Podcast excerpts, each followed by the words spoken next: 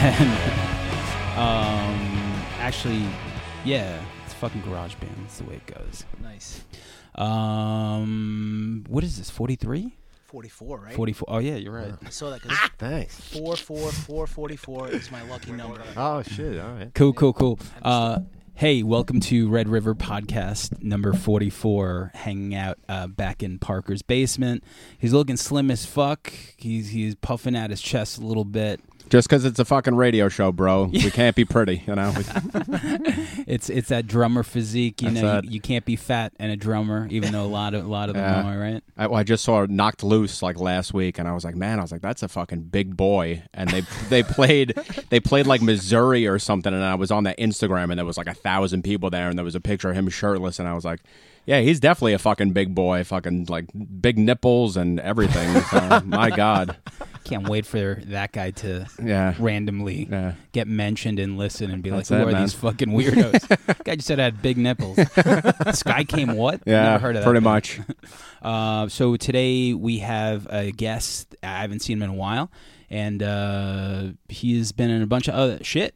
You know, a bunch of bands. Uh, I, in the last few years, I'm gonna say maybe enigmatic. You know, like definitely like you know, doing the family thing, doing the work thing, and uh, but your your band's got a reunion show in July. So welcome, John Cox. Thank you guys. Definitely appreciate being here. Yeah, man, talking to that motherfucker. Can you hear me? Mm-hmm. Yeah, yeah. Shift How's that in this? There we go. there. Okay, is is your volume okay on the headphones? I think so. Yeah. Okay, cool. So So- definitely. Thank you guys so much for having me. Absolutely. Really uh, honored to be here. Definitely. Cool, cool. Yeah, yeah. Um, I- you know, he hit me up.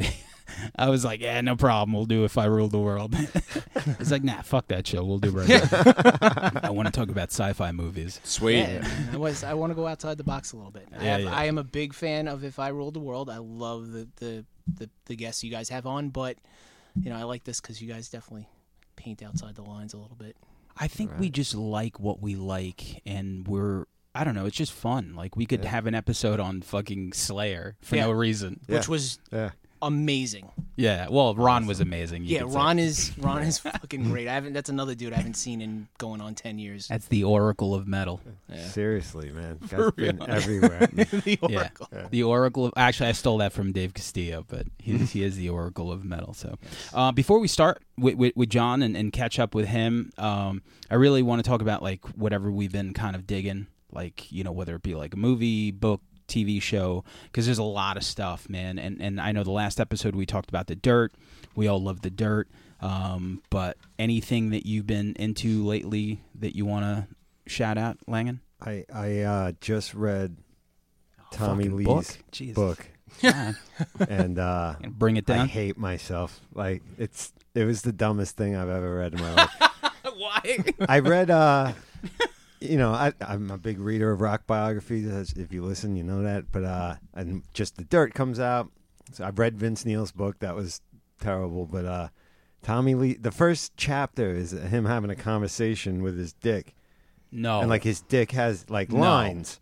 Yeah, it's like Tommy sent you know sentence. His dick responds, and they're talking. And then throughout the book, his dick makes appearances to like chime if he's talking about Pamela Anderson or any of his exploits, his dick Hmm. like gets words, gets to say stuff, Yeah. and then it Is was, that cool? I think I, I It's don't know. terrible. It was. Is it? Yeah, Does no, it I think work? That's that's. It's it's it's bad. It was it was really bad. It might be the worst rock. But you want to know ever what? Read in my You life. want to know how awesome fame is? How awesome fame is that a guy like that who played drums in a band that was okay. right? You know, maybe arguably their last good record was in like 1983, Mm-hmm. but Pound for pound, they didn't make a lot of good stuff. Honestly, yeah, when, when you really like throw it up on the dartboard and you're like, you know, you, you're talking you- batting average. It's not. They're getting cut, yeah, they're about like 220. but w- they hit home runs. They did, but like this guy is able to write a book that people will fucking like talk about Mm-hmm. and read, and his dick is one of the characters in the book. That's he's how very good fame is. focused on because it's it's not recent the book it's Oh, a few okay. years back so it, it's a you know when the, the paparazzi was all over him and he's dating this one and that one and whatever so it's he just thinks that that's what people want to hear i'm the dork that wants to know about the recording technique and Yeah. songwriting process Yeah. so it wasn't the book for me you know what i Yeah. mean but uh i will read you know nikki sixes too just to complete the the whole cipher. McMars never wrote one, No. and he's probably the only one that would be really interesting to read. Yeah, one hundred percent. He's yeah, he's definitely the force in that band that that I gravitate towards, even when I was a little kid. Like With the guitar. Mick Mars. Yeah, yeah, he's he's underrated. I think he's a really good guitar player, but You get the feeling like they would have just went completely off the rails probably if there wasn't one dude in there that yeah, One trying to. knew how to pump the brakes every Yep. now and then. You know what Yep. I mean? Yeah. And I wonder how true. I mean, I guess everyone said that's how Mick is, and in in the movie, it's like he's like I don't know. It's funny because everyone says he doesn't talk. He's like I've heard him say like three words, Yeah, Yeah. but they're awesome. yeah. You know, I Picks them just carefully. yeah, Yeah. it's strange. Like I had no idea Mick Mars and his like fucking weird beret and guy liner was like so cool. I saw that meme on uh, that group that we follow, everything, everything glam metal or whatever it's Yeah, called. about his back hurt. Yeah, he's like when your back hurts from carrying your band. That's great. that was fantastic. so good. But yeah, I'm glad I read it. But um, Cool. Yeah. Other than that, uh, I've been listening to uh, I've mentioned before Gilbert God uh, Gilbert Gottfried's. Am I saying his name right? Yeah, yeah. uh, his, no judgment here, his man. podcast. Um, if you're a fan of old Howard Stern, which Yeah. I know you of are, course. I just listened to one with like Billy West. Oh and he my gets God. Artie Yeah. Lang on, and Yeah. it's like totally hilarious. Because I love. A lot of people think he's just an annoying voice comic, but he's really like a ballsy comic. Yeah. Super that dude ballsy. says Fucking anything sharp as a tack too, Yeah. man. and has zero remorse about it. He does not care Yeah. about any Yeah. like that kind of com- comedic voice gets lost sometimes. Yeah, So I'm really enjoying that show. So I wanted to shout it out. And Yeah. it's, it's it's worth a listen. I, I'll, I'll check it out tomorrow Yeah. then for sure. Yep. Uh, John, anything lately that you've been fucking digging on? movies, TV, podcast, anything. Whatever. Like that. Uh, I'm really into the Orville, so Okay. I love that. What's freaking that show about? It's basically Seth MacFarlane decided to do Star Oh, Trek: The Star Next Generation. Trek. Yeah. and it's not like I'm not a fan of that new. I'm a, I'm a Trekkie, and I'm not a fan of that new Star Trek series that's on CBS. Um, but uh, what Seth MacFarlane did was he basically just made a series for people who love Family Guy but also love Star Trek, and um, and it's so Pretty good, good. that he's got he's got people from Star Trek: The Next Generation directing episodes, starring in episodes.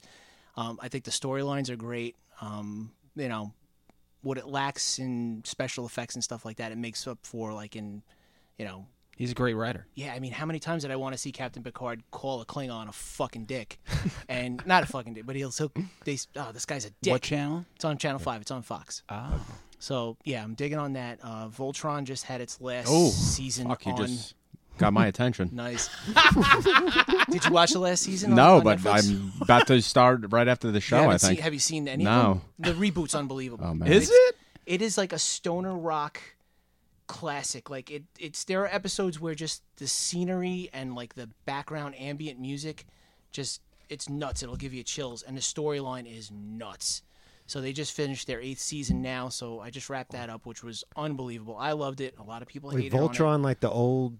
yeah they did a reboot on on uh, on netflix like Oh, okay. nobody knows about it Yeah, I I don't didn't know. even know- about it. That's why I'm Damn. fascinated because I used to watch the shit. Well, I had out the of that toy. Yeah, show. shit was the, awesome. The toy Shit was was, awesome. awesome. Hell Like yeah. when you could put it together. Yeah. Yeah. I mean, it took me a minute to afford all of them, you know, because that's how we were. of course i never Hey, got man. i got one when i was a kid i got the yellow line and it wasn't a My hand real- wasn't like Voltron. Yeah, it was some some sort of some sort of like Japanese knockoff or Bulbot. Chinese knockoff. Yeah, something like that. But it was a lion. But I only got one of them, and I wanted the whole set. that has been unbelievable. Wasn't there So like is- a like another Voltron, but it was like cars or Yeah, some that shit? was- yeah, fuck that shit. that was garbage? No, Well, I this gotta is get into straight that. up the lions, Okay. and it's got the storyline. Um, I was in the Battle of the Planets. What's too. his That name? was Steven pretty Oh, Yeun cool. from yeah. The Walking Dead. oh the the Chinese dude. Y- Yeah, the A- the Asian You- gentleman. Oh yeah, that guy. He he uh, he does the voice of Keith. Um, and I just saw him on the new. the way they did the bad guys is awesome. Too. They're just Wha- It's dark and animated evil. or it's It's animated and there it's light CGI. You can see CGI helping when they do the robot battle scenes, which are unbelievable. But it's I, I can't I can't recommend it. Does enough. your son watch it with you? Yes, he does. I, I make sure. I bought him all the lions too, and I bought him a Uh, it's whole sick. set of You will lions. watch too. this. Fucking father of the year right there. That's awesome. It's good Seriously. parenting, Uh-huh. man. yeah. I just saw Stephen Yoon in uh, the new uh, Twilight Zone. He was in the fourth episode. He's also in that new comedy on uh, Netflix. It's um, I wish you would leave. It's some comedian. It's like almost just like Mr. Show, and it's so funny. Little 15, What's 16 the name of minutes. Mr. that? 'Cause Show was I'm great. all about Mr. Mr. think Show you was should leave. great. It it really like it's Write it's that more down. Mr. Show. It's more Mr. Show than than the Bob and David show that they did on Netflix, which was good. Yeah. Yeah. But this like will bring you back to 1995, staying up and smoking weed and watching HBO. Like it's No just- weed though. Say no more. I was gonna- I was going to say that's what he's doing tonight. Yeah, it's Vol- called- Voltron after the Describe weed. like two hours from now.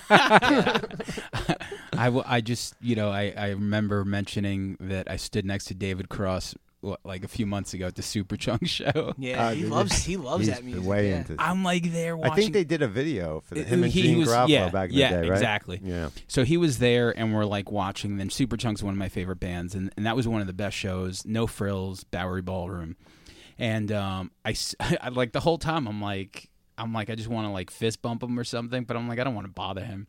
So I texted Ca- my girlfriend Karen, and she sends me a picture of her and him together uh, when she met him, and I was like, oh okay. So after like the song, I was just like, oh check out my girlfriend. I'm like she met you, and he was just like I don't give a shit. so and then he just kept pogoing and and i was there with dave for my band and he left during the encore and i was like after the show i saw him i was like where the fuck did you go he's like i couldn't stop farting on david cross so i had to fucking leave because we we ate a lot of food before we went to go see the show parker anything uh, what uh, s- last besides night? the knee floor punch I, yeah, dude, f- f- floor punch back at it. last After night, that I- episode, I had every to episode. research that's all it, man. Dan Turner's old news. Now we're just gonna fucking name drop fucking floor punch. um, I started Cobra Kai season two last night. Nice. I was very excited that band practice was canceled, so I could actually get to that. That's only can't do on, uh, both? I nah, it's- that's on the YouTube subscription. YouTube Red, right? yeah, yeah. Um, it's funny every time that that show, I think it's gonna get like cheesy or like kind of like the reboot with like fucking Will Smith's kid.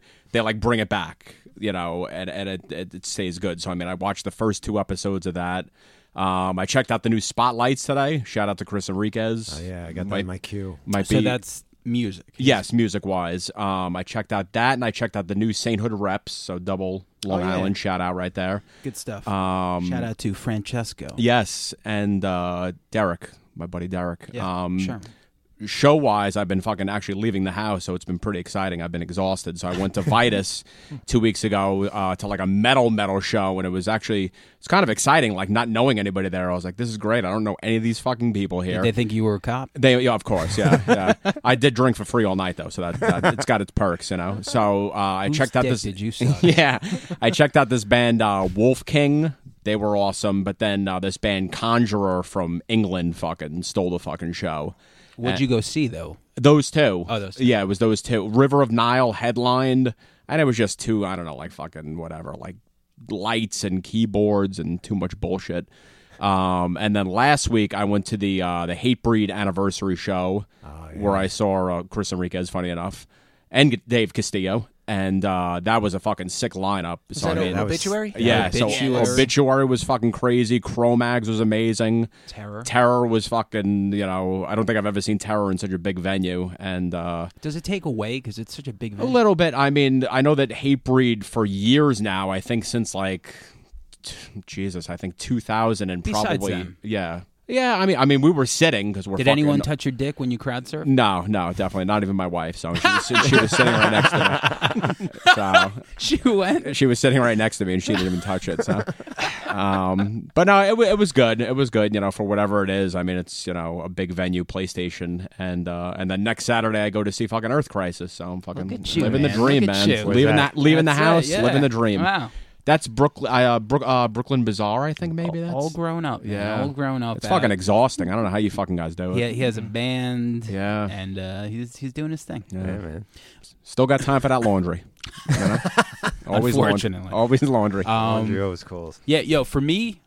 Um,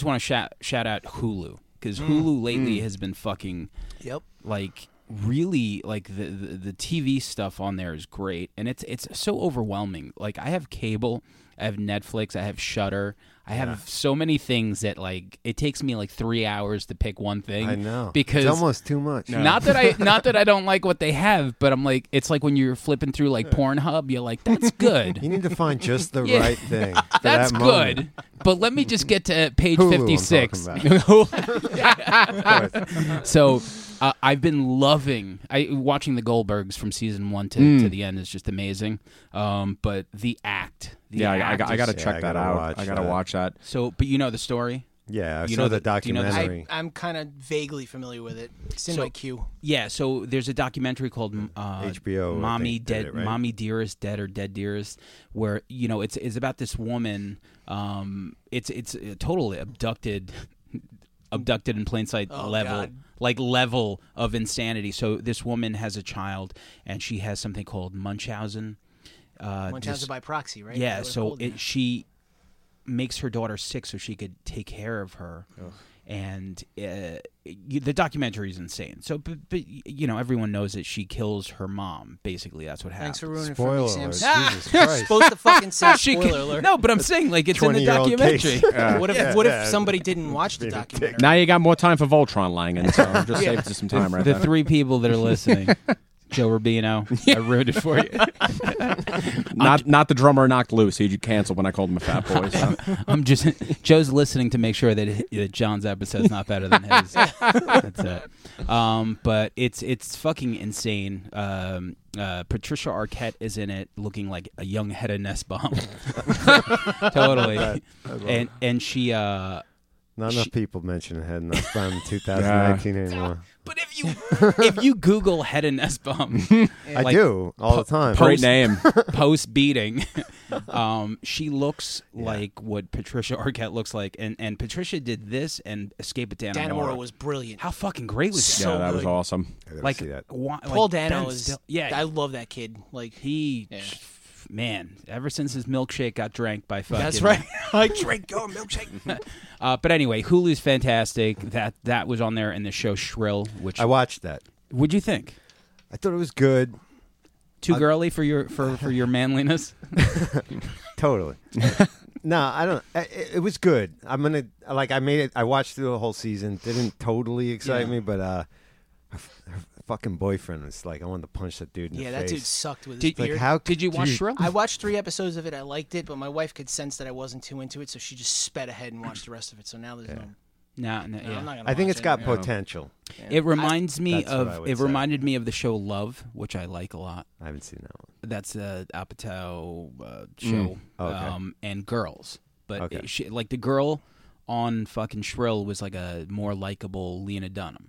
That's Yeah, Yeah. she's got she's awesome. AD Bryant. She is yeah, she's really like, funny. There are times when she carries full episodes of SNL. Like Yeah, she's SNL great. is she's shit. on there. Yeah, Yeah, That's Oh, that's- I what- didn't know. that's her I had no whole idea thing. who she was. Yeah. Yeah. All right, cool. I, that's what. How we, you mentioned the uh, Twilight Zone earlier? How is that? so, Karen got the subscription to CBS, whatever the fuck it is. Right. All access. Oh, Yeah. Um, What, and was that like ten bucks a month? I think so. Six ninety nine. It's kind of yeah. It's, Oh, Yeah. okay. That's kind of fucking. Is there anything I mean, else? that's not a lot of money. Yeah, but yeah, like, no, fuck there's- you, okay. CBS. Yeah. Like, put that shit on your Yeah. TV. Yeah. You're trying to get into the streaming. Why don't you game go and all that. divvy Fuck- up that Play your position. Everybody Yeah. loves Raymond money. Why don't you go Seriously. put that shit you together? need dude? more. Yeah. You need more. Um, but I watched the first one. No, no, the fourth one. So you know, Steve from Walking Dead was on there, Mm. and it was cool. And and you know, the intro, you know, uh, was uh, Jordan Peele. Mm. And hi- in his ro- like he's doing Rod Ser- Rod Serling and it's fucking cool. Like Yeah. you're he's watching. it. producing the show, right? He's producing the show. Is he he's pro- writing? it? he's doing. no, he didn't do the writing for. Maybe he did for one of them. Directing. I have no idea. But he, I, I know that that he's doing the the Rod fucking role. The host. He fucking created the last OG with Tracy Morgan, which is That was- hilarious. Love that show. How fucking funny love is that, show? fucking show. I get a good laugh to almost tears in every. Me episode. too. yeah, yeah. Love did it. you start s- uh, season two yet? No, I didn't start season two. Okay, it's yet. Yeah. it's uh, three episodes in. It's fucking. I'm I fucking laugh out fucking loud Yep. every time that show's on, and it's easy. It's 23, 24 minutes, very easy to watch, and the writing. yeah. the cinematography too it looks Mm-hmm. great it looks gorgeous um i know i mentioned it like on our best of of last year whenever the fuck we did that episode right so i don't want to dwell on that but yeah it's- season two is fucking great again so but yo uh john let's Mm-hmm. Yes. let's talk to you Sure, um I'm here. I'm right here. Mm-hmm. growing up out east Yes. when did you decide that you wanted to play guitar Oh man, I. It's like wasn't even like a bring us back picture it, Sicily. 1922. um, all right, so I'll preface this. Um, my father was a flamenco guitar player, and so you know, and he was amazing. Um, so there was always a guitar around the house. Before I could crawl, I remember grabbing his friggin' amazing guitar, and he would just let me just bang on it when I was before I could walk. I remember the thing feeling like it was a mountain to me, but I didn't really get serious until I was like nine years old. Well, when I was like five, my brother brought home a copy of uh, Black Sabbath Paranoid and I remember opening up that gatefold and seeing Tony Iommi, and like this guy looks like my dad. I want to be this fucking guy. And then just listening to the music, that was it. Like that album at five years old, Good thing the music didn't suck. Yeah. Picked a good record. yeah, you picked a good one. and it just like I still to this day I get that lightning bolt down the back of my spine when I hear War Pigs, and so War Pigs is one of the best blues songs ever written, let alone Fucking metal. drum fills. Oh Yeah. my god! Like- just you could see like somebody like down south in the Delta, like sitting on his porch playing that song, Yeah. and like the fact that they electrified blues like that. But anyway, it was that. It was like a culmination of those two things, and then um, like when I was like nine or ten, I just like really got into it. I started getting into like. It was just like the metal that my brother was listening to. He was really into like Ingve and Dio but I remember seeing people with Metallica shirts and being like to my brother, like, "What is that?" And he's like, "I haven't heard them yet, but I heard they're they're fucking crazy." and the first time I heard Metallica was uh, it must have been I think it was Seek and Destroy. I was like, "This is it. That Yeah. sound." yeah. I remember pestering everybody I knew that played guitar, like, "How do you get that sound?" Because I none of the amps I It had was a weird sound. that chun, chun, chun. yeah. that did it to me. I still, if you hear me plug in my guitar, that's the first sound I make. I because wish it I just could bottle doesn't- that feeling the Oh my first time God. you heard Yeah. Metallica. Yeah. When it kicked it up a notch. Yeah. I feel you. you know Why- what I mean? Chun, chun, chun. It's I remember amazing. just looking at the back of uh, Master of Puppets, and I guess they were playing somewhere, but it looked like Millions of people. yeah. Uh, I just remember turning that around, being like, "Whoa, this is insane!" Like there's like a zillion people here. I remember buying uh, Kill 'Em All at Caldor in Riverhead Yeah, Caldor, yeah. and turning and looking the back at that one and being like, "This is the ugliest." Yeah, the fucking ugliest guy- dudes. This has got to be. This isn't like anything I've ever looked at. The Exactly. people. Yeah. these guys don't look, but they're dressed just like me. yeah. Why is Janet from Three's Company playing drums? Totally. and that was it, man. And and that's that was the thing too. It was like I couldn't stand like I liked Motley Crue up until like Theater of Pain, like. And you know, I know they wore makeup and everything, but it was in a different vein than what they did in Theater of Pain. Like, and to see like bands like Metallica and Anthrax, like guys that weren't fucking teasing their hair up, weren't wearing makeup. Like, I was so anti-poser at the time. Like, I fucking hated that stuff. And um, you know, it, it took me a while to find you know some kindred spirits, and then you know, it was Joe. you know? Show. Yeah, yeah. we- We were in high school together. Longwood. Shout out to Longwood. Yeah. And- Suff- Suffocation, Vice Grip. A lot of good bands came out of there. Yeah, Joe. Wow. Joe tells a story of uh, I guess Joe Garces. Yep. You know, from Vice Grip, and now that he plays in the Ice Cold Killers with him, Yeah. and how he he basically I credit the Garces brothers with bringing hardcore past Nichols Road. Like I don't think anybody like would have like known about them because you know their their cousin is Anthony from Killing Time. You know the Garces brothers. When I was in high school, I wasn't as close with them as Joe was. Joe was allowed to go to hardcore shows. I wasn't. You know. Um, your parents. Yeah, no, my parents were very strict. You know, my mom was the church lady. You know, my dad wasn't like into religion or anything, but he was definitely like he didn't want me running around in, in Manhattan at you know midnight. So I kind of had to like back off. So when Joe started getting into hardcore, we were always very close, but he was going to shows and he was like telling us about these bands. And um, yeah, that was that's how I met Joe. Was in was in high school. He was wearing a Misfits shirt, and I'm like. This dude's cool, and then they put us in the same gym class together. and We fucking hated gym, so we never got dressed, and we would just sit in the friggin' on the sidelines and just talk about Headbangers Ball. Like, oh, did you see the creator video? Did you see the coroner video? Like Flotsam and Jetsam, like any kind of like underground shit that we could get our hands on. Like we would, one of us would buy it, and then, you know, Was he playing bass at that time? no, he actually had just started. But that's the thing about Joe, man. He was a quick study. I had been playing guitar for about three or four years, and he was going to pick up the guitar or the bass. And like, I'm not the reason why he picked up bass. His father was a bass player too. But I said to him, I remember like saying to him, everybody needs a bass player. Like, you will, you will never have to worry about being in a band. I'm like, guitarists are a fucking dime a dozen. So true. Wise words. Yeah. So and he, he wound up getting that base. But I'll tell you this, man, like I was ahead of him for a while, but it only took him about a year to catch up to me, and then that's when we formed the band with his with Dave Horns. He was him and Dave Horns are basically cousins. And uh that's how we started our first band, which was Tension before it was Tension. And what what was the sound like? That was just whatever. We were listening to everything from Jane's Addiction to this was like 89, 90. So it was like everything from Jane's Addiction, really heavy on the nuclear assault, like Yeah, for Yeah. sure. And um, you know, it was like that. We had this guy Mike Westerlin singing for us, and um, you know, we did a show at the Dave's. Our drummer, his father was a cop, so like we got to play the PBA hall out in Eastport, and like packed it with all of our friends. And the first time I ever played in front of a, like kids started moshing, I was like, "This is my life. This, is, my, God. This is what I need to do for the rest of my fucking life." It is the best feeling. Yeah, it when you get is- a crowd reaction and they're and they're into what you're doing, and then when they know you know you know when they know your songs and they're singing your songs back to you, like that's Yeah. another Yep. thing too. Yeah, that's that that's like the best feeling and it's hard to I feel like you either feel that way or you don't and you can't really explain it. Mm-hmm. Um even to this day like I don't care if I play to like 5 or 50 or whatever people it's I'm playing music. It's fucking awesome. Yep. You know, I still fucking love it. I remember I played at a venue in uh, Florida called Col- Club Q, and the guy comes up to us to book the show. He goes, "Don't feel bad if nobody moves around. Like it's Florida. Like they really don't like go crazy or anything."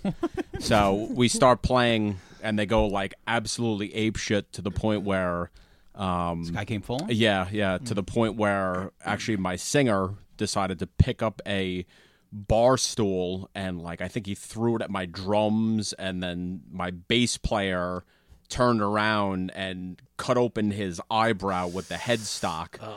And uh so we had to take him to the emergency room that night. But then we're, we're you know we're getting paid probably ten dollars whatever, you know outside at the at the venue or whatever, and uh, start seeing like a lot of shady people showing up and i'm just like uh, i'm like well, what's going on over here and they're like oh they're having their uh having their local meeting over here it was like their local meeting and it turned out to be like a white power bar so i was like all right such is florida So did they give you a brochure? Uh, i don't know maybe $11 i don't Have know you heard the good word? yeah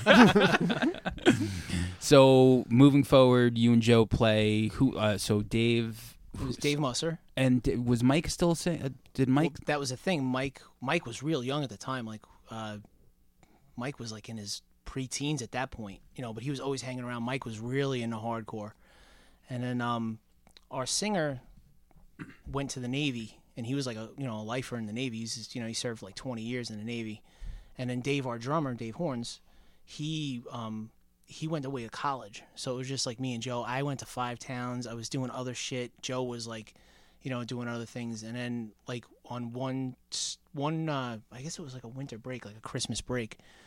Um Dave Horns came home and he's like, "Yeah, I don't know if I'm going back to school." And like we just got that look in our eyes like there's there's a chemistry between the three of us. Like musically, like whenever we get together, it doesn't matter what we're playing, we will write music, and that's how it's always been. And um Joe wanted to do a hardcore band, which I really wasn't. There were like a few hardcore bands that I liked, but I really wasn't like, what uh, sheer terror, Chromags. for sure? Yeah. Um, so that type of stuff, I really like the guitar heavy stuff. Joe liked more of like the bass driven stuff. Chromags bass driven, but like, you know, like AF and stuff like that. So he was, uh, Joe was really into doing this hardcore thing and like, we did it, but we didn't know who was going to sing for us. And then we, his brother had been in a couple of like little bands with like younger kids, and I was, we were all like, "This kid's a fucking animal." He is an he animal. is born to been on, He be on is, stage. He right? was like, he was like Paul, like mini Paul Bearer. Yeah. Like, and he was 13 when we started Tension. Wow. we were all 19. Yeah, we were all 19. Me, Joe, and Dave are basically the same age, and Mike's six years younger than us. And he was like our secret weapon. You know, there were bars where like you know he he probably wouldn't have been able to even get into that we were playing, and when we'd pull out Mike, it was just like fucking It's- unbelievable. He, yo, to this day, if you give him a mic, I know you guys are playing in July. Um, it, he, he- it's like a bear. like he fucking, it's insane. I credit Mike with my stage presence, like because there are times when he has challenged me, like and been like, "No, we we're not going to be the fucking dudes that just stand there. Like we're not going to be the guys that fucking just stand there. Like I'm going off, I'm busting my ass up there. You're going to fucking bust your ass too." And it took me a while to catch up, but like once that was just one thing that I always loved to do, and that's where I got.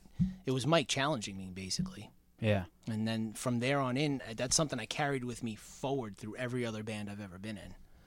But yeah, he's just He, he yeah, he's the man. So um yeah, so then from there like ha- you guys start recording, start playing shows. You know, Gus Gus and Tim hang out. It took a while. Shout out before- to Gus and Tim, man. definitely. Yeah, those dudes were. yeah. Yeah, at first it was just the Shirley kids. Like Shirley was like really weird and insular. Like we, the North Shirley part, we For were, sure. Yeah, we f- we didn't want to be associated with South Shirley, but you know, like so when we first started with Tension, it was a group of kids from Shirley that just like had our backs. It was like a good solid 10, 12 like hardcore kids.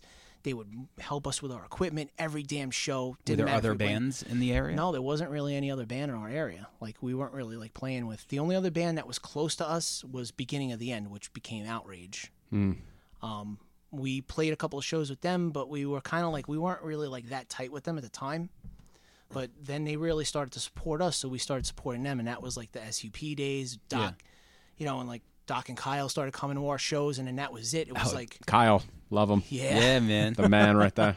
I forgot. Go- keep going cuz like Doc Doc asked me to ask you a question. Oh yeah. sure. I got to remember what it was. about that. oh boy, this is gonna suck.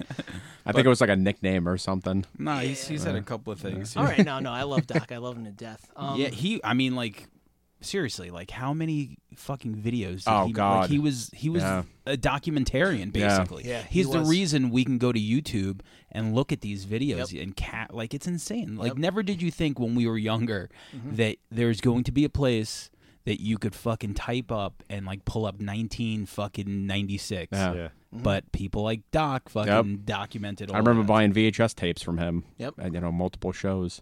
Yep. Was he selling them? Yeah, oh, yeah, yeah. He would sell them. Yeah. Yeah, it was, I remember there were many nights we hung out in his uh, his basement. He was living with his parents, and we were like in his basement in Miller Place, like just how his parents didn't get high all the time too. Kyle was smoking Maybe they these did. blunts that were called Godfathers, and like you know they It's were the like, hollowed out blunt and Yeah, it was restuffed. like- with, Oh, I heard. yeah, I of heard about that. like dank. I would I wouldn't I was never really like a weed smoker and I just the contact highs were unbelievable. And we used to hang out in Doc's basement and like Kyle and Doc would draw graffiti, we would just watch hardcore shows, like and it was just like it was bliss. It was Bliss. bliss and tension was getting big at that time. Like that's when we recorded the demo. What year is this? Like This is ninety four. Okay. Yeah, ninety four that we put the demo out in the summer of uh I wanna say like the summer of ninety four and we guerrilla marketed that shit. Like we just like we all threw our money in and we just went to hardcore shows and like gave it out. And we at that time it was like two different scenes. There was like what was going on out Yep. east, and then out here you had the big guys. You had you know neglect, silent majority. We were talking about standoff still. So I guess they were from Queens or whatever. But like those guys were like who we wanted to be. Mm-hmm. And So there was like a disconnect. Kind there of. was, there was, but then there was a moment where it converged, and then I that was- remember because Yeah. I, I, I don't know because I wasn't there, but every time I talk to someone, they they mention whatever you're going to mention, Mm-hmm. and uh, you know I feel like Trip Face was involved in Trip in Face was something. out east. Yeah, uh, they weren't yeah, out they east. were. e-, But they, the thing about Trip Face was is they had cred out west. Like, Yeah, everybody yes, loved them out yeah. west. People looked at us. We were a Roxy band. Like Yeah. there was a while before anybody cut us a break.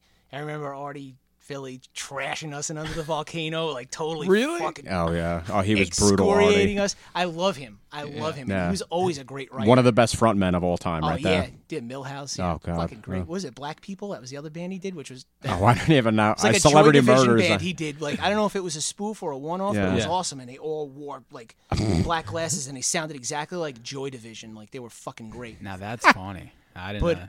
um, Yeah, yeah, so- we got excoriated under the volcano. We just like again, we kept getting shitty review after shitty review, but like at the shows, we're getting bigger and bigger.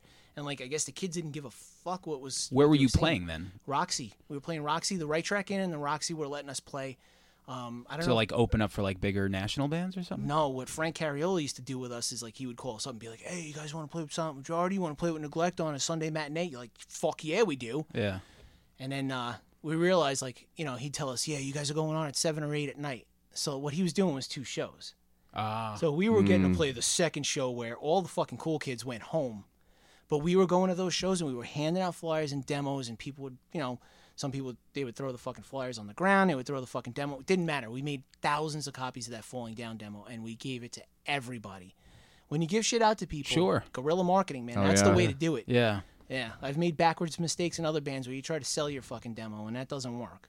I remember Elmo handed out the uh, the Southpaw demo at the VOD record release at PWAC. Yeah. and he fucking handed out like five thousand of Yeah, them or man. something. Yep. Yeah, uh, Yeah, Shout out, because you shout out to, to, to Elmo, my, Elmo's my the man. keto brother. He's the fucking man right there. You guys are doing keto? yeah, Nice. me, me, him, my girlfriend. Few, I'm down 25 pounds. There you but go, Oh, man. Nice. When when you got to lose 60, that's not much. Share off the Titanic. but um, yeah. So y- you're doing your thing. Things are happening. Um, when do you? You said that there was a moment that you remember that like the two. This is the way I remember it, and it's only coming from my point of view. So Eddie Reyes and Joe Rubino might have a s- a, completely different view, and they can you know say I'm wrong or whatever. I'm just saying what I saw through my own two eyes. We were playing a show out in Miller Place, and um, I don't know, was it Clockwise? It must have been Clockwise. They were playing, and we were kind of stoked to be on the bill with them, and like things were still kind of like chilly, not like not like bad, you know, like people talking shit, but it was still like we still weren't like we hadn't broken through yet to them.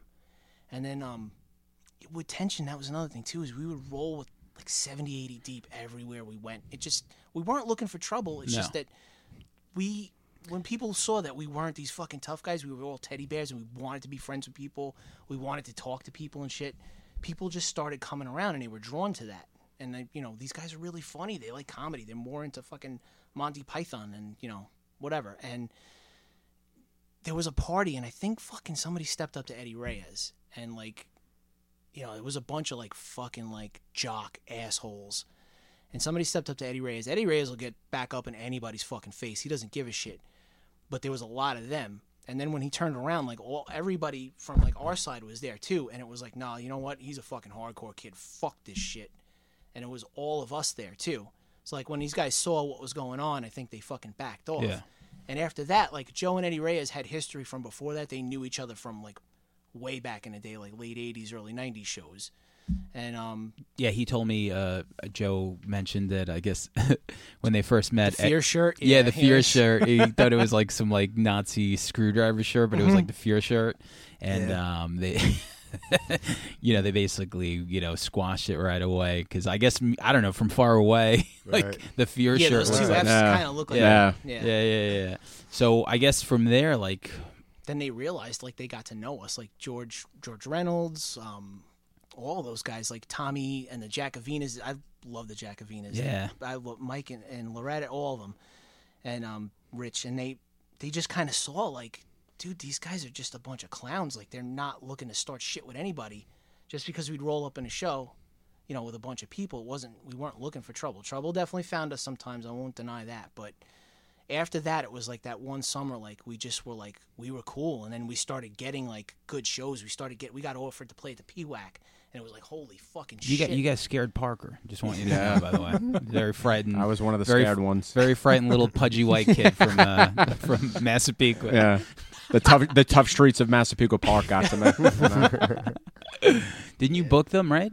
I did actually. Yeah. God damn it. That's a flyer I didn't fucking take out. Actually, the first Sky Came Falling Do over. show, um, you guys headlined at the Massapequa Park Knights of Columbus. yeah yeah And uh, it was uh, Fall Victim, which, funny enough, the guitarist is in my band now, Andrew. Uh, Inside, shout out to Malamo and his boner. Mm. yep Uh, Cleanser, cleanser oh my god yeah. Cle- Yeah. Keith. Uh, Motive, right when the seven inch was coming out, which my favorite seven inch of all time. Thank you. And then you guys headlined. Yep. And I remember that. w- So that was the day after uh, the second PWAC or the Common Ground, whatever you want to call it, closed in Bayshore. yeah So I was just like, fuck, is anybody going to care? Is anybody going to show up? And like, I think the fucking thing held like 350 people and like we squeezed somehow like 500 people in Yeah. there. And it was fucking insane. That was crazy. That was a crazy time period too, Yeah. because like it's not. I don't. I don't know what's going on now. Maybe this is happening now. No. But okay, just like Sam's like no. Yeah. Whatever you're gonna say, no. Every town had its own scene. Like there was always like one or two bands from each town. Like Hop Hog had a band, uh, East Islip, CI, like Riverhead. yeah, Brentwood. Yeah. the Brentwood crew, and then like it just all started becoming like one. It was a it was a really good time to be in a band, and it was a really good time to like make connections, and and and it was crazy. It just like it all converged, and then once you know like the cool kids were in attention, it was nuts. It was just like that's when it was unbelievable. That's when every show was a guaranteed packed house for whatever band was playing. or whatever. Yeah. And then uh, I know that Center Reach started doing shows too, right? At the VFW. The Oh, that place was Hall. Do you guys awesome. know about the Hung- Hungarian Hall on exit 58? No. Yeah, it's right off of. Uh, it's just a little bit north of the expressway on uh, uh, right at exit 58, that main road. I don't know what it's called, but there was a little hole in like a little hole in the ground, a hole in the wall, and like they used to let us play there. They, you know, like kids beat the shit out of each other. Held like 300 people. Played with Hatebreed and Outrage one night, and it was just like unreal. Yeah, Hatebreed. Rem- like I was listening to the Josta podcast, and uh, J- Jamie mentions tension Yeah. a bunch, where he's oh just yeah. like, V- yeah, we used to play with Medford VFW. We used to play Bristol Bike Exchange. We met up with them. Connecticut, right? Yeah, that was Yeah. awesome. The Bristol Bike Exchange shows were nuts, especially when Hatebreed was playing. But um, yeah, those those were we were us and Hatebreed were kind of like kindred spirits. You know, a little bit different music wise, but like we just definitely were like going for that like fucking stripped down riff mosh part in and out type of music. yeah, uh, um, amazing. Like what, twenty five years later, right? They're playing Still playing. whatever, yeah. but I think he's the only one left. Uh, it's him and the bass player. Is it? Those are the only two. And I think the guy that's playing guitar now was like the original original guy, and they brought him back. Yeah, So Wow. you know, Last time I saw Hatebreed, I was over in Europe with Feta doing this uh, Sounds of the Underground tour. and- Oh yeah, I remember. all the way out there. I guess we were like in Belgium somewhere. It was like some like summer festival tour type of thing. And um I remember like, you know, I want to go see them. I want to go see Hatebreed. So like we we went outside and like I was all the way in the back and like uh, Jamie comes out and he's like uh I don't condone violence at our shows. Well, I fucking endorse it. And like the place was on fire. There were people behind me, and I was like a mile away from the stage. People behind me were throwing each other around and beating the shit out of each other. I'm like, I remember playing Bedford VFW with these fucking guys. That's man. They funny. were great. They were Yeah. unbelievable. Like so tight. It was so good. Yeah, they were one of those bands that like the only band that I, I think really made that crossover.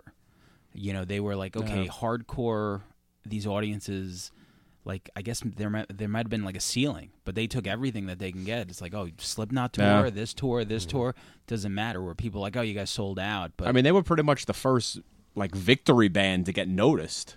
You know, Victory had a really I mean, good because lineup, like they man. got on uh they got on Ozfest, and I was just like, holy fucking shit! A victory band is on Ozfest. Like, how did the fuck did this happen? And then, like you said, they got like the Slipknot tour. They got so many Slayer tours. They Lot of did. uh tours. They Slayer's did like a that. Uh, rough one to open for. Too, yeah, man. I mean, they did. uh There was this very short-lived tour called like Tattoo the Earth tour. oh, I remember I was there. Yeah. That they got that, and that was with like Soulfly and shit. I like that. remember it was actually not even Soulfly. It was uh, Metallica, Slipknot, Slayer, uh, Sepultura. and Okay, th- Sepultura. Hatebreed might have opened. Yeah. Mm. And we were, we were, we were such metal losers that I was like, I can't believe Slipknot's playing after fuck, no, uh, play, yeah, playing after fucking Slayer. I'm j- like, I, who cares? No. But like back then, I was like, this is ridiculous. why did, why did I care? I have no idea. yeah. We've all been there. But um, so w- I- you ended up leaving because I know Yes. Joe said Yeah. that ecstasy ruined his band. How true is that? yeah, at that time period, like um, shit got crazy. That was the late '80s, late '90s in, in on Long Island, and and the summer of '98 was like the summer of ecstasy on Long Island. Absolutely. Yeah, um, yeah. Joe definitely like didn't dabble in that stuff. That summer, I was kind of like, I s- I'd never taken hallucinogenics before that, and then that summer was uh, the first time I took magic mushrooms, first time I took ecstasy, and it kind of like there were things in there in that mushroom trip that I'm still different from That's like wild. from beforehand. Wow. Like, and I, I could, I remember the snap, and I remember the feeling, and like I, I was just like different. You said- after that, that was the first time you took hallucinogenics. You said, or were yeah, you the taking first. acid? No, no, I was twenty. Yeah, I didn't, I didn't fuck around with anything hard until What that made you do summer. it? What's that? What made you do it? A All right. girl. I, no, no, no, no, no, no, no. I, I, I'll try to keep this as brief as possible. My father was definitely like an eccentric f- dude, and he was, you know, from the late '50s, early '60s. He was hella into Castaneda, and he read all those like you know separate way of living, all that stuff from Castaneda, and um, you know, there's a lot about peyote and stuff like that in there. And I remember those books always being around my house, the trippy covers on them and stuff. And then, you know, that summer I started asking my dad about hallucinogenics because it was going around, and he just handed me a copy of Castaneda's first book, and I read it. And then I handed it off to Rick Smith, and I'm like, he read it. And then, uh, but Rick had been Rick Rick had been schooled in the art of hallucinogens Sure. before Shout out that. to Ancient Tongue, Oh, Rick. Mm-hmm. God. Yeah, I love that dude. Um, so it was like holy shit! It just like opened up. It opened up a lot of things, and and one of the things it definitely affected was like my guitar playing and the type of music I started listening to. It just kind of like went somewhere. You know, there wasn't really a lot of crazy psychedelic music back in the late '90s. Like No. you had to dig. My Bloody Valentine was it. Rich Capello hit, hit, hit me off with My Bloody Valentine, Oh yeah. and then I was listening to a lot of like Hum. But even like Nice. earlier, like you said, Jane's Addiction. Jane's Addiction was like the closest thing. Yeah. When you think of like that stuff, like a lot of the stuff on Ritual Yeah, was like you're like, Psychedelic, yeah, Whoa, what the definitely, fuck's man. going on here? question. Mm, The frickin' the first uh, Pumpkins record, Gish. Absolutely. Totally. Like Oh. you hear that shit. Yeah. Yeah, and I started to really hear music in a different way. And um, you know, that's kind of like what started the whole thing with me leaving Tension. I just kind of wanted to do more. I wanted to open up. You can hear like on even on a Tension demo, you can hear me. I'm trying to play like fucking ninth chords and like suspended eleventh chords under distortion, like anywhere I could sneak one in. You know, Yeah. you, could- you could hear that in there. But like, I really wanted to just like open up my playing and kind of move. Yo, we talked about Jay Booty before off off air. Yeah. And uh, I remember when I was putting together "Passenger Always Dies" with Paul from Grudge Holder. Yeah, uh, and we asked Jay Booty to be the drummer, so we sent him stuff. And like, I'm just not a, I'm not a hardcore guitar player. I always Yeah. like, you know, I'm just an indie rock guy. So we sent him like three or four songs, and he's like, "Hey, Daddy," he's like, "That's pretty good, man. You got anything less jangly though?" and I was just like, "No." I was like doing like the weirdest, like Yeah. I. I anything to not play a power chord is Right, what I was right. doing, Yep. you know. Yep. And that's all I remember. And like to this day, I'm like, got anything less jangly though? Yeah, and But, uh, I just I, that's when I really started getting into drum and bass, like really hard dark step jungle. You know, yeah, I'm I, I, Um, right there with you, man. That's it. This Well, is- he Langen's Exact- cup of coffee right there. So he was in a, in a band with with George uh, called Earthling Massive, um, and it was I mean it had some drum and bass. we were influence. trying, we just didn't know how to do it. Atari We were- Teenage Riot. yeah, we were just like cavemen trying to f- fucking like bang that rock together, that- and like we couldn't we couldn't figure it out. But Jay was trying to play those drum and bass breaks, like amen breaks on his drums, and like we just didn't know how to do it. So like we knew we had to get Would you listen to, like the Ed Rush, like the virus, the, like what you say in the dark? well, we were listening to like Phantom 45, Okay, okay. Uh, 187, Right. like that type of stuff. Gotcha. Like really hard, you know, DJ Hype was like our Fuck, fucking yeah. god. I still have his mixtapes, man. Yeah. That Oh, was yeah. the, he was the All of best them. scratcher out of all Unbelievable. those guys. But the beats that he would put down, we were listening to Ming and FS. Yeah, Earthling was a conversation that Jay Booty and I had. Like we were like, we want to do this kind of music. We want to we want to meld heavy metal, hardcore, and rock with drum and bass beats. Because to me, drum and bass was like the most aggressive shit I've ever heard in my life. Like I would try to play over it all the time, just didn't know what the fuck I was doing. Hard. Kind of a funny story how we got George too, if you ever want to like. Talk. Yeah, sure. I remember because I remember I went to high school with Mike Leota. yeah, yeah, so, Mike. So Mike, Chaotic. I was over at the. It wasn't called a swing set, or maybe it was at that time, and he was uh, handing out like the first two songs with Jill. Yeah. Jill is the singer. Yep. Uh, and he's like, "Oh, I'm doing a band with the you know singer of Mind Over Matter, blah blah blah." So he gave me the two songs, and it was very different from what it turned out to be. So, Yeah. But how'd you get George? Oh, that was funny because like Jay Booty was, I don't know what happened with uh, Kamuzi in um, Day in the Life. I don't know if he was leaving, Oh yeah, and That guy was an George- underrated drummer. I was love gonna that put dude. that out there. awesome drummer. Uh, Um, Pete Motive actually not a fan of him though. Doesn't like his drumming style. I like Kamuzi. man, a lot. throw dry snitching. That's it. Jesus. Shout How out to big Pete is his McCoyle nipples? though. Pete McCoyle's my boy. How big is his nipples? Seriously, good question. Yeah. So Jay Booty was like, they were telling, like, I think George really wanted him to play in, in a day for in a uh, day in a life, and Booty was like, just like so fucking into it. He was like practicing every day, and then it never materialized for him. I don't know what happened. I think Day in a Life kind of like did their thing. Yeah. And me and Jay Booty would just drive around in his friggin' Volkswagen, like listening to the drum and bass stuff. And we were just trying to figure out how the hell to do this. And we would get together in his basement. It was just me and him writing riffs. Um, he was good friends with Case from Brown 45, Brown 25. Dave Case came in and like he, Dave was an awesome bass player, but we just didn't have a singer. And um, we knew we, we wanted Jill because Jill like came from the club scene, from the rave scene. Like she knew how to sing over that kind of music.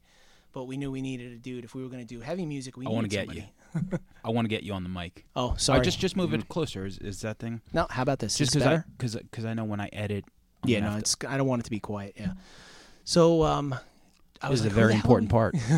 Who the hell are we gonna get? And uh, Jay's like, yeah, let's ask George. And I'm like, that's like you know me asking out you know Farrah Fawcett. Like I'm like Jay, no, there's no fucking way he's gonna do this. and he's like, no man, no man, we'll have him come down. We'll have him come down. I'm like, ah, fuck. So George comes down, and like I knew him from hardcore shows, got along with him great, awesome dude. Um, but I was like, I was like nervous when he came down. It wasn't like we were trying him out. It was like he, I, in my mind, he was trying us out, and like we had like half songs finished. We had parts of songs. Um, I don't know if Leota was there at the time. Like Leota was putting down drum and bass beats from like sequencers and, and pads and stuff. And um, George came down and he listened to it, and um, he didn't say anything at first. And I was like, man, I remember talking to Jay. We went to a party. I don't know if you know John Bartoldis, John Smarts yeah. yeah, we were at a party at Smart's house that night. And um, I was talking to Jay. I'm like, ah, man, what do, what do you think? And Jay's like, I don't know, I don't know. And then I ran into George in the kitchen, and I was like, all right, I'm just gonna fucking ask him.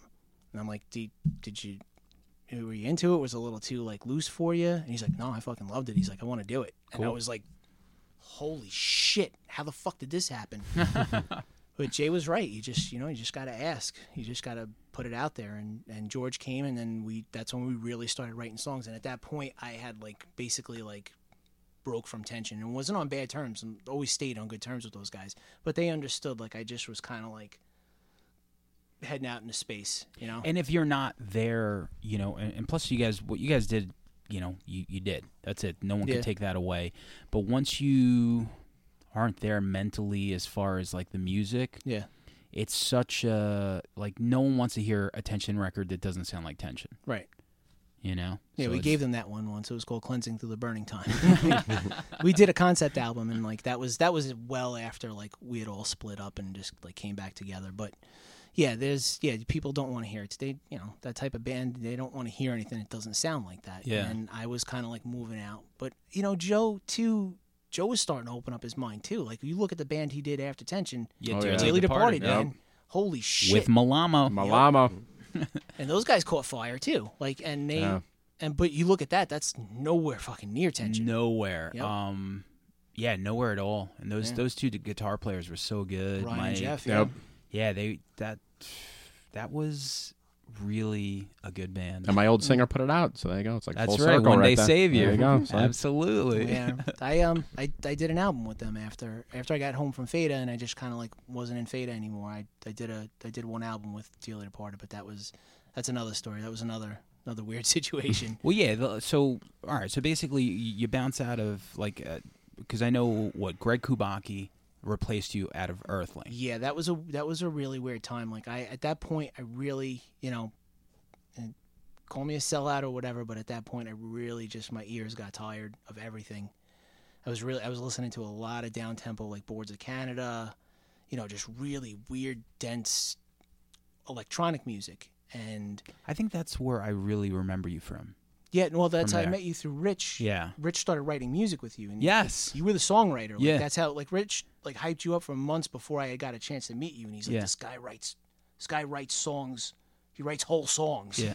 you know, like, and he can sing and all this stuff. And I was like, that was awesome. And then, then I finally met you. That's funny. Yeah, because Dave Casal, um, from my band, like when we first started, he's like, "Rich is a fucking awesome guitar player, and you write really good songs. You're just not a good guitar player, and you guys should just write songs together." And that's how it all yeah. started. Rich is one of the best guitar players I've ever He's played. in so my life. good. Yeah, Yeah, kid, and- but he's another one who just like gave it up and was like, like he was just like, "Ah, I'm sick of this guitar. I'm gonna just write hip hop songs from now on. yeah, yeah. And he's good at it though. He's good at writing electronic music too.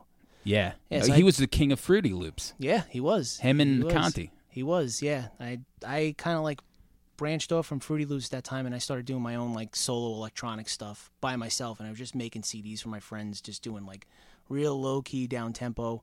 My dad got sick that year. That was '03, and that was like me and my dad were very close, so that was like a blow to me, and it just like kind of you know put me off balance. And uh, it was just strange. I just wasn't making music at all. And then the whole opportunity with Fata came up, and that was like fucking holy shit.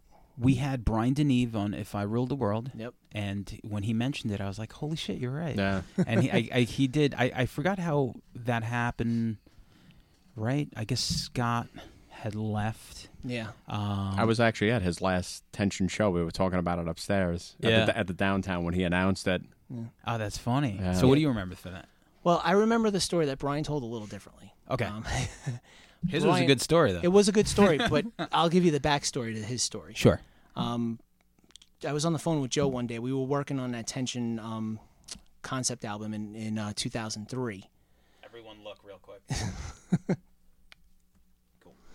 we were working on that concept album uh, in 2004 actually and um I I had bounced on a practice once. I don't know if you've ever been in a band with Joe Rubino, but you do not. You need a doctor's note Fortunately, no. to do that. Doctors. I showed no, no. I'm serious. Yeah, I've right. shown him doctor's notes. Like been like, yo, man, I can't make it to practice. I'm I'm gonna go to the doctor. And then like the next day, he'd be like, did you did you really go to the doctor? And I'd show him like a prescription for some antibiotic. I got. I'm like, Joe, I went to the fucking doctor.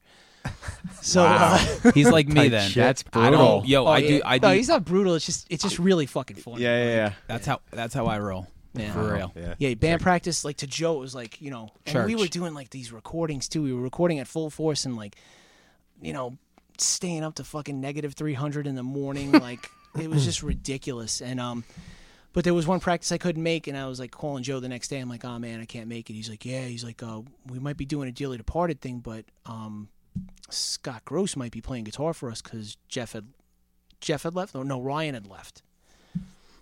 And I was like, what the hell is Scott doing? Why is he leaving Fada? He's like, yeah, no, he just, things aren't going. I heard the other side of the story from Sure, Fada, sure. but, uh, you know, but they, they just split. Yeah. Yeah. And I was like, wow, what the fuck is going on? I'm like, is Fada looking for another guitarist? And Joe's like, I, I don't know why. And I'm like, I'm, I'm thinking about it. And I wasn't even making music. Like, I was driving a truck for fucking Toyota parts. And uh, I was like, yo, get me Brian's number. He's like, all right, but you know, you can't bail on practice on them if you get in their band. Yeah. I'm talking from autumn to ashes. Yes, if you're from autumn to listening. ashes. Yes. So um, th- that was crazy too. I remember it was a span of like two days. I like called Brian up and left a message on his voicemail like, "Hey Brian, uh, you know, hey, what's up? It's John Cox. Um, you know, uh, I-, I heard you guys uh, might be looking for a guitarist. Uh, you know, I just wanted to see what you thought. Maybe I could help out or whatever."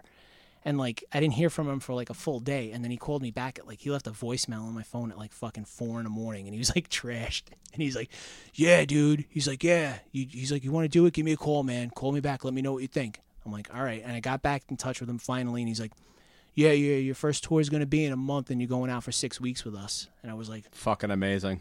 yeah, like what- I was did- like, wait, what did you about have- a tryout or anything? No. He's like, no. He's like, we're only going to be home for one day, so you have to make that practice one day, and then we're going to go. Then we're going to Phoenix the next morning, and I'm like, ah.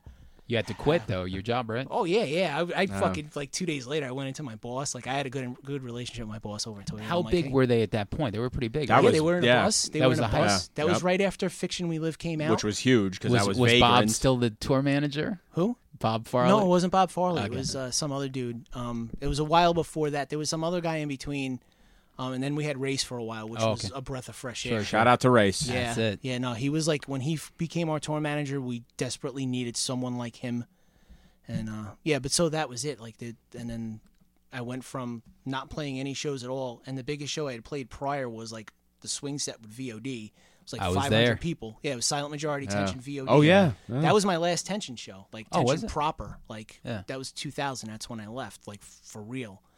And um, That was a good way to go. yeah, that show was friggin' legendary. Mayhem. Yes, yeah, Yeah. yeah. People were were forming pits to me tuning my guitar. Like, That's when you know it's real. so, how was that one practice with them? it was it was white knuckle because Feta on recording versus Feta live is a totally different animal. Um, live, live, they're definitely Fran has a little bit more like a little bit more lag in his step. He plays his songs a little slower sometimes. You know, like he's he's definitely like a field drummer, great drummer. But it took me like one or Hmm. two songs, and like another thing too is like I wasn't used to this. Like anytime I'd make a mistake, like any of the bands I've ever been in, if I made a mistake like at practice or whatever, like everybody would just stop and regroup. no, Feta just fucking rolled over me like a truck, and like I just got used to it. And I was like, oh man, I thought I sucked. And like then like at the end of the practice when we were like reeling up our chords, like uh, Fran and um, Pilato that was playing bass at the time, Mike, Pilato, yeah. awesome guy, Yeah. love that dude. Um, They were like, "Yeah, you did a really good job, man. You did awesome." And I was like, "Holy shit!" So then that was it. The next morning we That's were a pretty big switch to go off. Like you weren't doing anything, Right. And then you're just like zero Six to week tour on a 100. bus. Boom. No. It's Also, Uh, like a, you're a lot of up in it. people wouldn't really jump on that. You know, you you put the ball in motion. You could have just sat on your ass and been like, "I really want to do it, but I'm not going to call." I'm not gonna. I'm not gonna get all metaphysical on you, Sam. Like, and I don't. I don't. know- I'm not. Let's do it, not man. I'm getting- high as Uh. fuck right now. Dude, bro, come on. We just watched Voltron before this. Huh? I know. I know you're high on life right now. Um, I wasn't making any kind of decisions. It just. It was all falling out of my mouth. And I'm not saying like I. I know. You know. Everybody has their beliefs on on what they believe, like soul wise and religion wise. But I wasn't making any decisions. It was all like I was just opening my mouth. These words were coming out. I don't know where this bravery was coming from. and it just it just that's how it fucking happened like i don't i wouldn't have jumped on it i really don't think i would have jumped on it thank fucking god i did but i Thank God I Joe didn't. Joe is so unbearable to be in a band with that you were like, I'm out of here. oh god you got to see some of the texts i tell him about his like how how horrible it is being in a band with him i love him to death and he's like a brother to me but like it's just they're you know What uh, what tours do you remember doing? Like, Oh, like every- other No, ba- but hold on. Before we get Yeah. there, Okay. so you you jump on a plane to Phoenix. yes Like, what do you what do you fucking like? The whole time, this is what you want to do, and it's not like you guys are, you know, it's not like you're a zillionaire, but like you're off to a six week tour. yes yes Of like, holy shit. there was Uh, this- a learning curve there was a learning But curve how was that feeling? Just sitting on that plane, knowing that you were. This is almost like a, you know, Yeah, like no. a sweepstakes. unreal like i know like when i see people who win the lottery i know how they feel Yeah. because I got to feel that. I remember just like thinking about what my life was before that and like all the other musicians that are out there like struggling. Like I felt like I found the cheat code like on a game. it just felt like a cheat code. Like Up, up, holy down, shit. down. Nice. Left, right, left, right. ABBA, Ikara No, it's Warriors. BA. BA, BA, Yeah. slash, slash. yeah, come on. 30 lives. and it was just crazy. It just like was nuts. My dad had just died. You know, things were like, you know, strange with my living situation, and um, it just couldn't have happened at a better time. You know, I was in a relationship at the time, but you know that just definitely suffered for me. You know, not being there and stuff. You know, that Well, was really hard. Sure, because that's one of those things where, you know, like, I don't know, you know, I'm sure everyone's significant other would be like, you're going to go where for six weeks? and do what? I just watched The Dirt. I know what you guys do on tour. Yeah. So absolutely, Tommy Lee's going to fuck your girlfriend now. Absolutely, and it just was uh, How was the, uh, the first show? nuts, nuts. We, we were playing with that band Atreyu. I'll tell Oh, there you, you go. this. This was this is this was really funny. Um, I'm fucking nervous. You know, you know Atreyu, the band yeah. I'm talking about, Yep. right? Well, um, yeah. Uh, so I'm like backstage in Phoenix, and I'm pacing, and there's like three thousand people there, and like you can hear the crowd, you know, for the for the other bands and stuff, and like I was just nervous off my ass, and like Mike Pilato came out. You know, I had only known the guy like three days. He comes out, like I don't know if you guys know him personally, but he is a very nice guy. I met him. You know him. I know him. Yeah. Yeah, sweet dude. Like he came out and like he grabbed me on by, by my shoulders and he pushed me outside, and like you know he was gonna gonna give me the pep talk. And we look and the guys from Atreyu were practicing the tripod.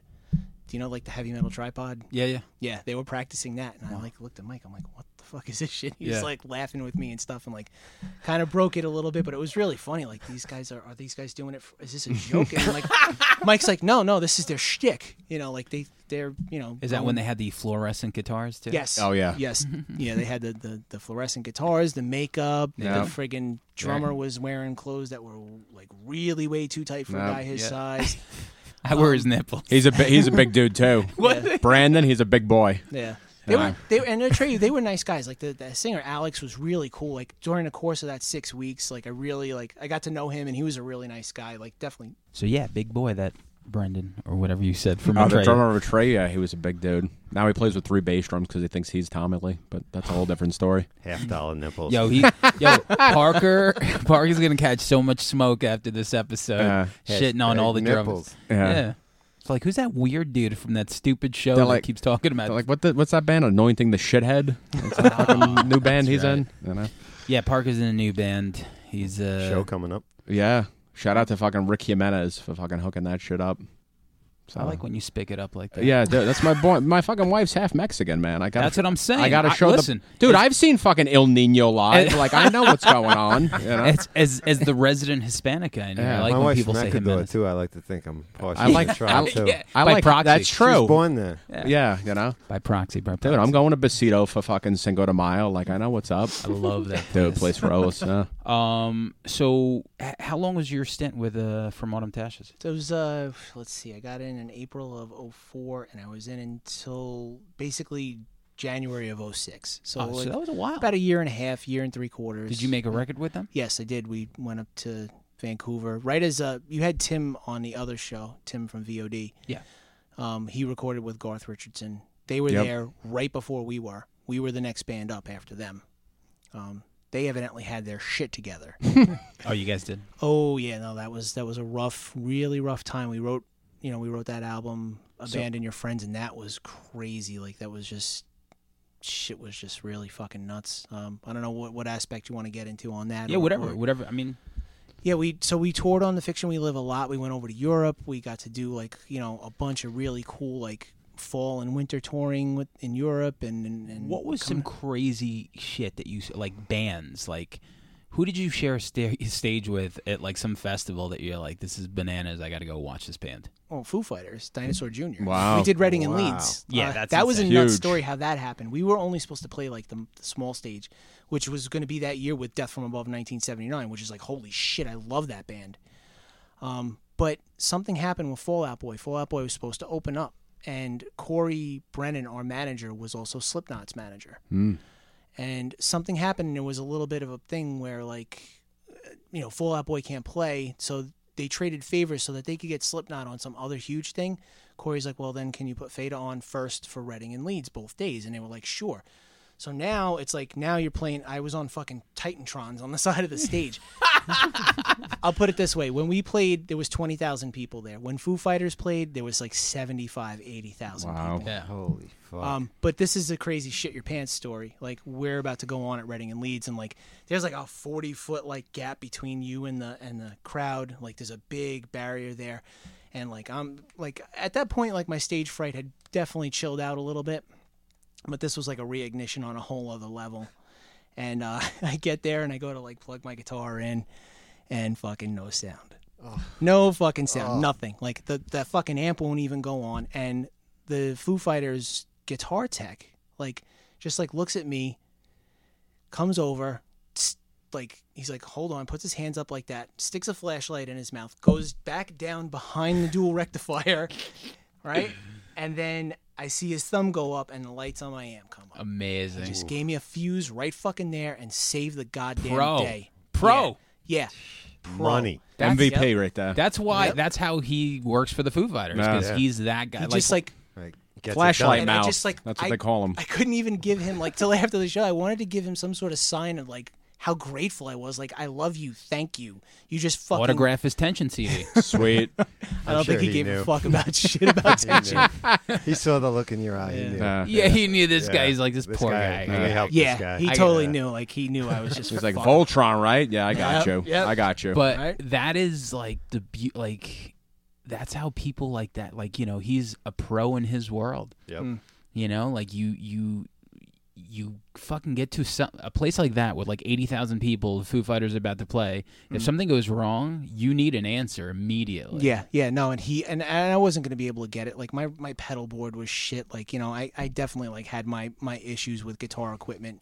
That was another thing too. Like chasing money with that band. Like I really had a hard time like keeping my head above water.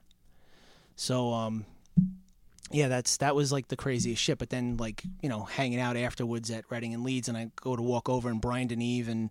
Josh, our bass player, they're standing in a circle of dudes, and I just like walk over next to him, and it's fucking Dave Grohl and Taylor, Yeah. and I was just like, "Hi." yeah. He's like, Yeah. "Hey man, you guys were awesome." Wow.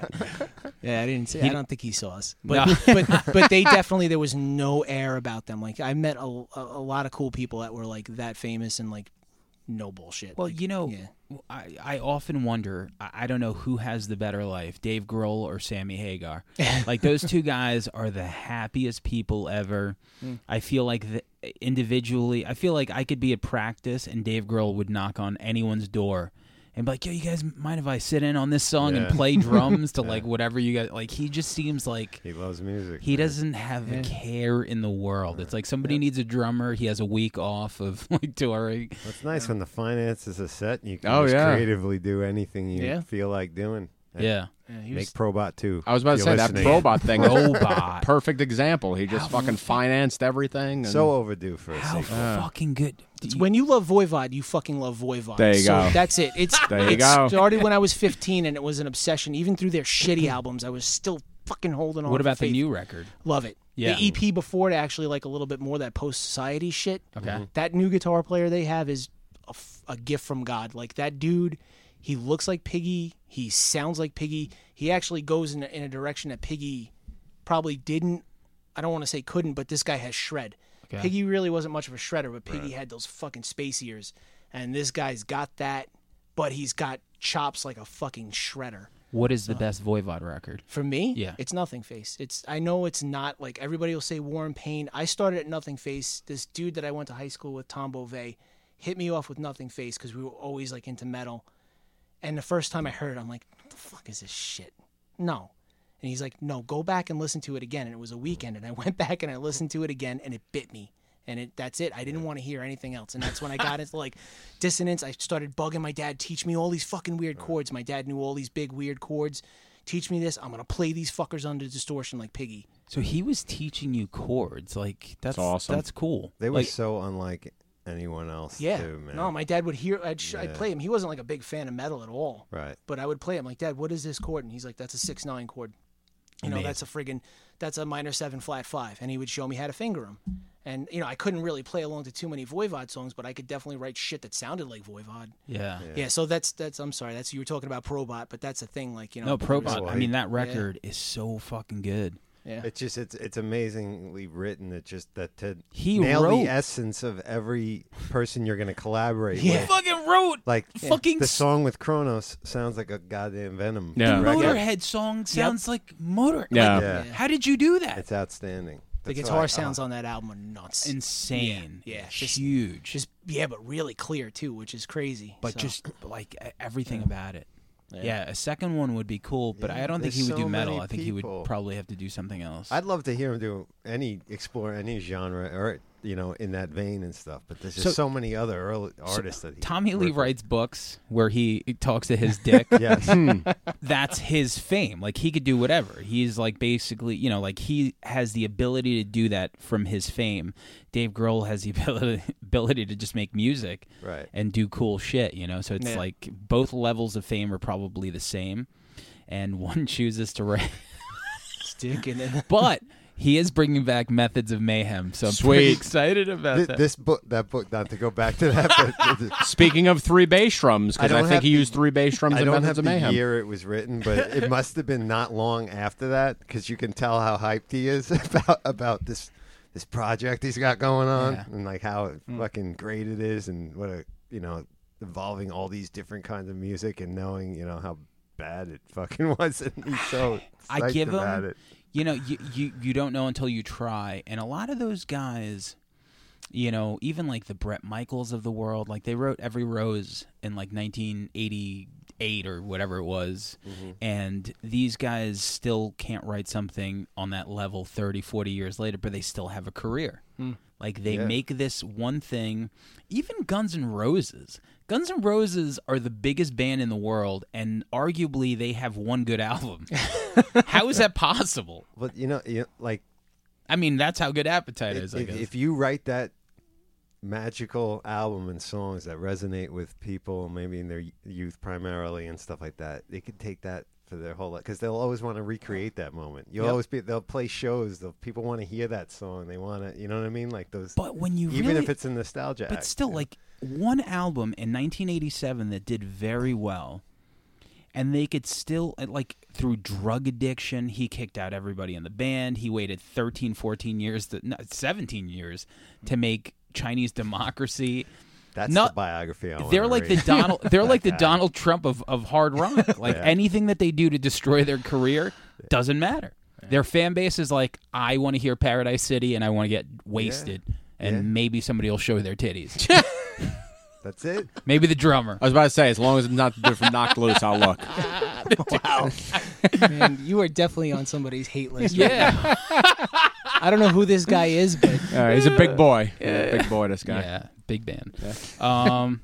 So okay. So ha- what was the parting like with From Autumn to Ashes? Like you just kind of, like you, it was just time. yeah, like I just got, you know, they were I really wasn't making a lot of money at all and like I started to look at my life right now. Right right there at that point I was like 30, 31 and I started thinking like, you know what? I don't have a plan B. Like and I w- you know, I was living in a, a basement apartment at my mom's house at the time and I just like got sick of fucking eating ramen noodle every night and it I had no money for gear or anything like that. So yeah, when I left there, it was just like the tour. I got to do some sick shit with them. We got to go to Australia and Japan, and it was great. That's awesome. Yeah, Yeah. no, Oh, it for was two awesome. years. Like Yeah. what? What more? Yeah, Like how many people could say that? How Yeah. many people could say that? no, yeah. you know they shit their pants at Reading or Yeah. Leeds or wherever it was. Um. So I mean, I guess it was like an amicable thing. You know, like I'm yeah, out. it, it kind of was like at, at that point. Fran had biology, and Yes. he really was like Loved pushing it. that. Yeah, he was like pushing for that. Um, he really was getting into the art too. He was doing like a graffiti thing, and he was like selling his art at shows. Like he, Fada was really like you know not really like big on his list of priorities, and and And all the Yeah. all the members seem to have been dropping off. Well, From yeah, Scott Ben- to Mike. Well, Ben, yeah, there was a uh, when we were writing that album, "Abandon Your Friends," like that was, yeah, it was crazy, and he was starting to show cracks. Like at that point, like I don't, I don't know if he just didn't want to do it anymore, but he really wasn't really contributing. was that why it was called "Abandon Your Friends"? Well, it was called "Abandon Your Friends," I think, because like Fran at that time and Josh, it was just like leaving. um, You know, when you do this, when you pick this lifestyle, you need to abandon your friends at points. You know, Oh, you gotta yeah, let, yeah, let sure. everybody go. Yeah. I don't think it had to do with like anybody in the band. And Fada was a really weird dynamic for me. Like I love Brian Deneve to death, and like you know he's an awesome dude, and he gave me a shot. Um, but the the dynamic in that band, I always tell people it was like walking into a movie twenty minutes late. Like I Mm. really Yeah. it I don't think I ever really like caught on to what was going on underneath. There were there were things between band members that were going on well before I was in the band. And um yeah, it just was really strange. And at you know, at the end I don't think any any of them really wanted to do it. And I was at that point I was like I just I got to I got to figure something out. I wanted to go home and regroup. And you know, I, a lot of people were like why did why'd you do that? That was a fucking stupid move. Not really. It seemed to be like the like the best years were behind them. Yeah, I didn't see. I mean, I wasn't really looking at that at that point. I just was so, so You need sick to of get your starving. head together. Yeah. yeah. And and by then, what Hugo took over for tension, right? Yeah, he was over, but I was definitely not looking forward, not looking to get back at that point. Yeah. with those guys, with with that type of music, and I came home, and then the opportunity came for me to Oh. to go to. Go ahead. What were you gonna say? I was gonna say Jet Black started later then. Yeah, that the, yeah, I'll, I'll get to that as quickly as possible. But the opportunity came up for me to go to trucking school, like CDT over here, to get my CDL. Like I always loved driving. money. I wanted to learn how to drive. Like a, the biggest thing you could put me in, less than needing an engineer's license, I wanted to fucking drive it. So like I got my tractor trailer, tanker, hazmat endorsement, got all that stuff. Because you will always, if you have a CDL, you will always make Have money work. Yeah. always No matter people where are you go. always and yeah and it's it's crazy and like the the amount of money i was making f- not skilled to like what i'm making now like it's it's you know i can have a life now wow is that a, a solitary clap No, I like it. I like it. I, I, don't mean, have like a mic stand. I you- would have clapped. but- you basically, you know, it's most people just leave tour and don't do anything. But like, if you could like uh, parlay it, and like a CDL is a big thing. That's Yeah, no, like I needed to fucking get one it. hell of a career. Yeah, and then like I got a job working for a, a local company that I didn't have to be like a lot of these trucking companies wanted me to like go on a road for like two months at a time. I'm like, Mm-hmm. nah, not doing that.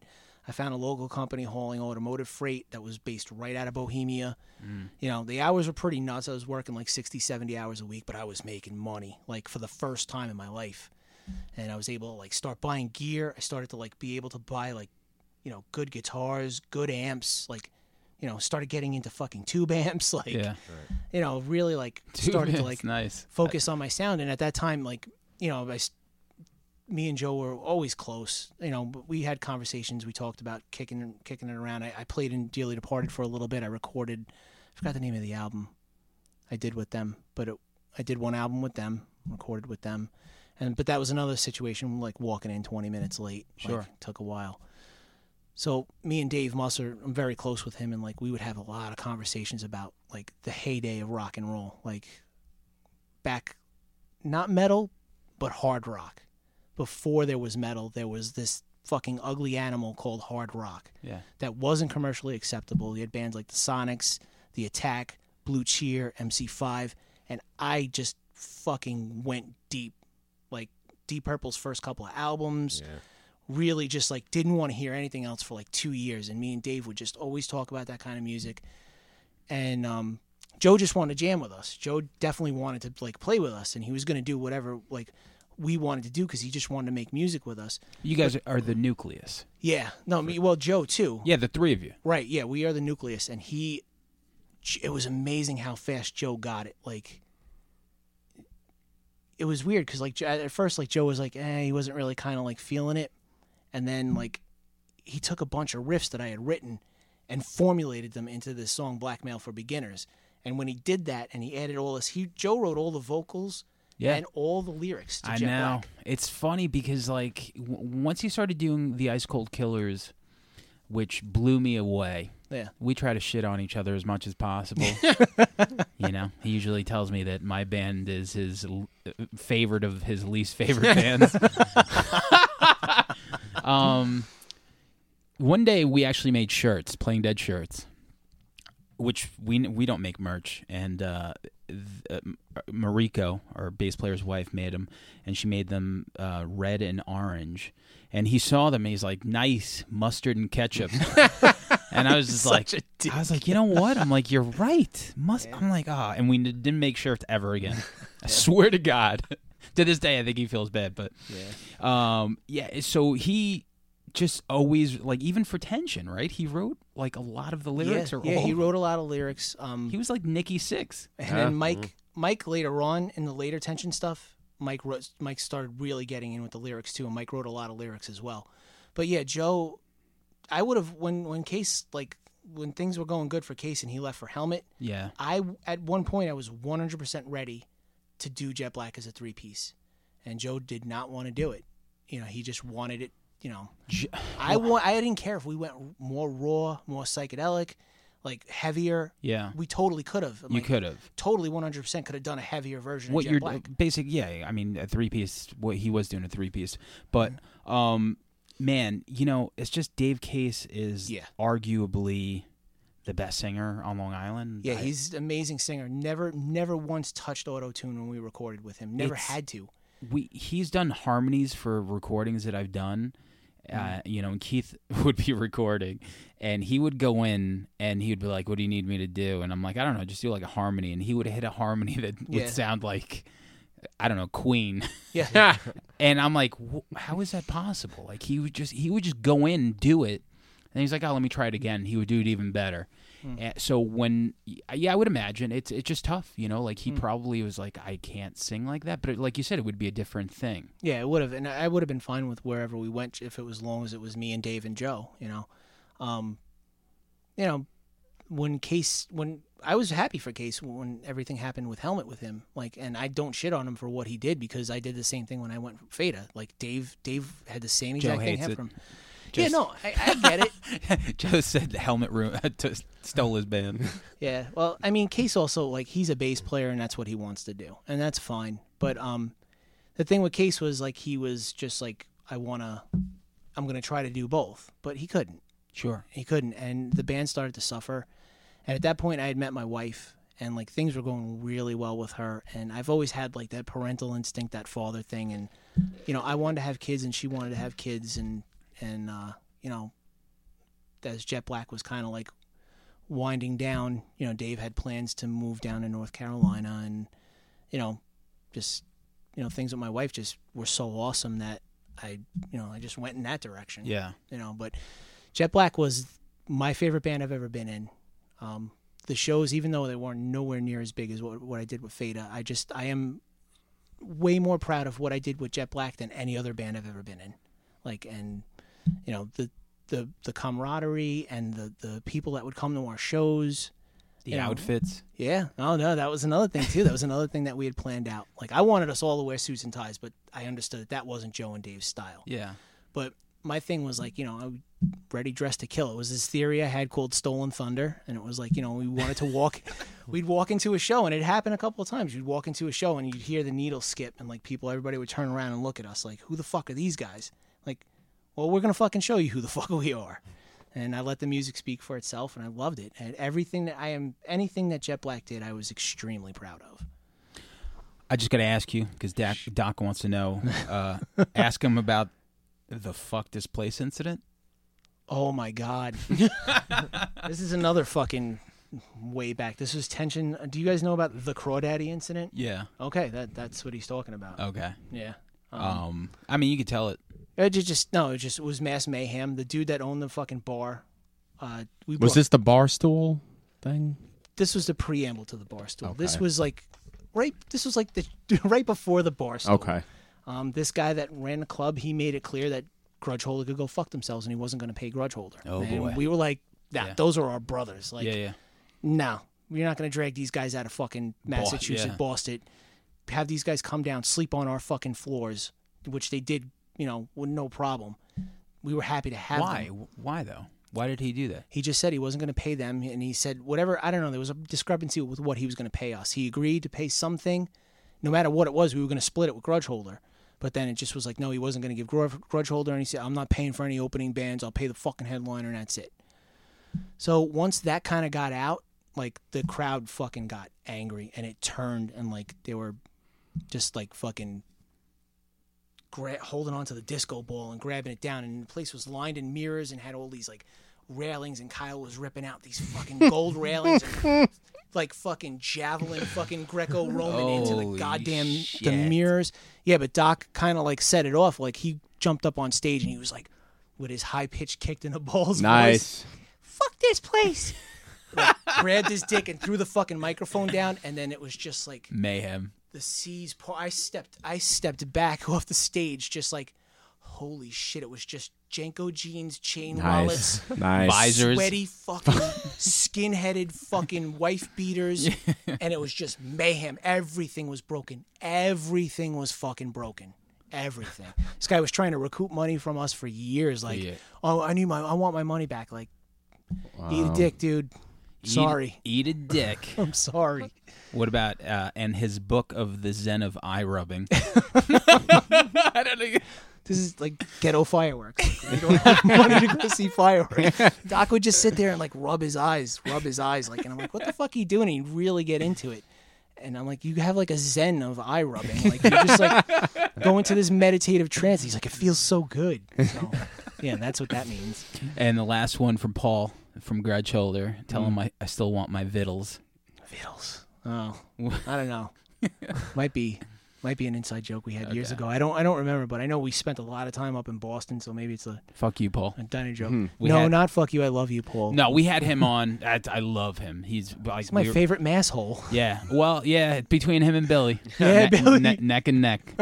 but uh, yeah, we had him on when he he made his movie. How Yeah. cool was that, right? Yeah, yeah, yeah. Definitely cool. You know, old 37. Yeah. So, um, and you guys are going to do a reunion Yes, in tension July. reunion. So, how'd Yes. that come about? Uh, Dave Horns called me up back in. We tried to do a reunion like two years ago, and um, Dave's taking care of his dad. His dad, Yeah. you know, is just pretty yeah. sick, so um, Dave wasn't able to make it. Yep. Um, so Joe had to soldier on with Sweet and Low Tension. Um, uh, what's his name? Ken Heiss, who's amazing. yeah. and Ronnie Chanchuli, another sick Yep. drummer. Um, but they played. They wound up doing like a 1776 tension type of Yep. thing. Yep. Um, so we couldn't play that show. I the reason why I didn't play that show was I was if Dave Horns if it wasn't OG and that's my that's my thing with tension now. If it's not OG, if it's not the four of us that started the band, I'm really not gonna do it. So Dave called me up back in December. He's like, just hear me out because he knew I was gonna say no off the bat. He's like, just hear me out. He's No. like, look, he's like 25th anniversary of our first like re- re- release is coming out and you know my birthday falls on a saturday this year his birthday's july 13th so he's like what what would you say to doing doing it i said well before that i have some preconditions before you even talk to joe rubino about this i don't want to do 18 billion songs you know i want to kind of like do a, a nice stripped down old school set. And Joe was totally down with it. You know, we talked about it for a while, and uh, then Joe just got the ball rolling. Joe just booked the place, and and we're gonna do it. And like the feedback from everybody, you know, just getting messaged. I'm back on Facebook now, and people are messaging you? me. Yeah, I don't know. yeah. I took a I took a like a three year break Long. from Facebook. Yeah, Yeah, we were sending each other music, and then he disappeared. I'm sorry. yeah, the Fucking guy. Royal uh, Royal Royal, Blood, Blood, was the man. last thing he sent me. Yeah. Great band, good Yeah. band. But Um, so, um, did you guys? I mean, not, not that you're going to tell me the set list, but did you? I, funny enough, I'm playing a show in Brooklyn July 13th. Ugh. See you guys. You did that shit on purpose because you hate Joe. that. Um, but so, how are you going to pick the set list? Like, I Uh, mean, we do you have in we your have head? been we have been kicking it around. We know the show the songs that we love to play. We also know the shows the songs that get the best crowd response. So Cool. you know we just been we just been narrowing it down. If Joe had his way, we would do like fucking three sets that were like 90 minutes each starting with our first demo and like chronologically like rush r25ing this whole thing An evening I wanna with do- tension. an evening Yeah. attention. yeah, exactly. There's no evening with tension. No, nobody wants to like listen to that music for fucking longer than an hour. Like yeah. I want to do 12 or 13 songs. It'll probably That's get good. pushed to 14. Um, we're doing that, and then you know, like we've been all kind of like writing material that sounds like shit that we should have wrote back in '96, and we've been writing riffs back and forth. So the idea is up there, and it might happen. We might do like an EP, like a five-song EP Why of new not? songs. Sick. So yeah. yeah, if we can find out some way to do it over the internet where I don't have to go to band practice, Yeah. yeah, because I, fucking hate band practice. Yeah. Fucking hate it. Um, so You're too good for practice. no, I'm not good for practice. It's just that I just want to watch TV. Yeah. like I want to sit with my wife. There's and, a like, lot of shit to watch. I want to these watch Cobra days. Kai season two, man. Yeah. That's why practice was canceled. for Atlanta, me. Atlanta was awesome. I gotta, f- yeah, I gotta start get that. Atlanta, man. Dude. Me too. Childish That show is- Gambino is, like such a talented motherfucker. Dude, that show it's cool too because it's definitely like a lot about the music industry too. And Yes. it shows like this guy who's like goes from like you know like little hardcore little shows like you know doing like rap shows for like ten to fifteen people, to blowing the fuck up, and you know that's his cousin, so he's like managing his cousin, and it's That's Hulu too, right? no, it's, No. it's on No? Hulu, but it's it's uh, I think it's an It's on FX Prime, show or Yeah. Isn't it? Oh, it might be FX. yeah, it's Okay. on Hulu definitely. You can Yeah. watch all both seasons. That's There's- yeah, because that's what I've seen it on. Okay. But cool, man. L- l- Let's, uh, you know, like I asked John to before we get to our top five, I asked him to do that exercise that I like doing is picking five songs you would put on a playlist at fifteen, picking Mm-hmm. s five songs you would p- put on a playlist at twenty five, and five songs that you would put on a playlist today. Hmm. So Do you mind if I? yeah, let's do it. Okay. All right. So let's uh let's get to this bad boy here. I want to know what fifteen year old John. Would Okay, be. I'm gonna start at five and go up. Yeah. All right. So uh, number five on that that Age uh, 15. tape that I would send to you would be Skull Crusher from Overkill. Okay. Nice. Um, four would be Right to Nothing from Prong. Nice. Uh, f- three would be Trial by Fire from Testament because I was Oh, really nice. into that oh, I love that neoclassical. groove on that shit. Yeah. Yeah. And just the Skolnick. Skolnick, leads in the intro, like that haunting, like neoclassical shit. Kills Loved it. it. Could he not. was so good Yeah. at that. I, w- I, I wish that album was recorded better. Yeah.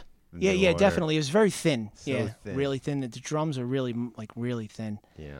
Um, two was uh, behind the crooked cross from Slayer. Nice. I have an obsession with, uh, and you can hear it in Jet Black too, with straight four. dut, dut, dut, dut, dut, dut, Yeah. dut, dut, dut. And that song, yeah, just for like the first two minutes of Crooked Cross, it's just a fucking mutiny. Same thing, And huh? It sounds so good. Like, Lombardo rips that fucking Oh, song to yeah. the Oh, my fills on God. that song. Yeah. That's a Tom Mariah special that opening. yeah. Yep. I don't even think he The holds any- specialty. Yep. yep. And number one, of course, was uh, Pre-Ignition by Voivod. That's probably like on Nothing Nice. Face. That's their like grittiest, like avant-garde song Cool. on that album. So I was I'm like, actually gonna feeling the shit. put out all of it. these on a playlist Okay, for, for the cool. episode. Yeah, yeah. So I'm gonna do a Spotify playlist of your 15 songs, Mm-hmm. and uh, you know, I'll w- whenever we post the episode, Mm. it'll be linked up there. Cool. Do you want to move ahead to Yeah. 25? a 25. was- 25 year old man, 25 that was year old. 99. Yeah, Yeah. that was 99 uh, going into 2000. Uh, so we'll start at five. Is uh, "In Praise of Bacchus" from Typo Negative. It's a dense fucking song. Love, love that album. Love October Rust, and that Yeah. that song Yeah, was. that's a heavy fucking I, you, deep album. you could listen to that that song, I don't know, ten times, and you're Mm-hmm. gonna hear something different. And Kenny, I love his guitar playing on that album. Um, Above the Clouds by Gangstar Mm-hmm. is number four. So good. That album's brilliant. Wild like rock stars who smash guitars. One of the I- I best mean, how guest many- verses ever. yeah, inspected deck man. Like how many Yeah. times? Like how many times has that been like thrown into a song? Oh, Yeah, killed no, and it just the, the that weird uh, that Dun, Japanese. Ding. it. yeah. that I don't know. Yeah. Kodo is it called a Kodo? I don't know. Yeah, it's brilliant. Yeah, It's- some, something Japanese as fuck. shout, out to, shout out to DJ Premier, the only person I was ever starstruck when I met. yeah, I can imagine. I was understandable. fucking well. I mean, it was by mistake. He was just in front of the bank on the phone. yeah. I was like, "How do I go Oh, into?" I, I'm thinking like you're at a, like a, a festival or a show or the... No, something. no, you're just no, at the no. I, bank. I probably told a story, but like Yeah, he the was Super just Chunk show. Dave was farting on him. No, we, I, I was uh, going into the bank uh, in Queens, and he was on the phone, and I was just like, "Is that DJ Premier?" And I just look at him, and he's on the phone, so I'm like, "I'm like, all right." I'm just gonna just be like, "Hey man, I love your music" or whatever, and just keep it moving. Because I remember what he said on "Hard to Earn." No, what Guru said on "Hard to Earn."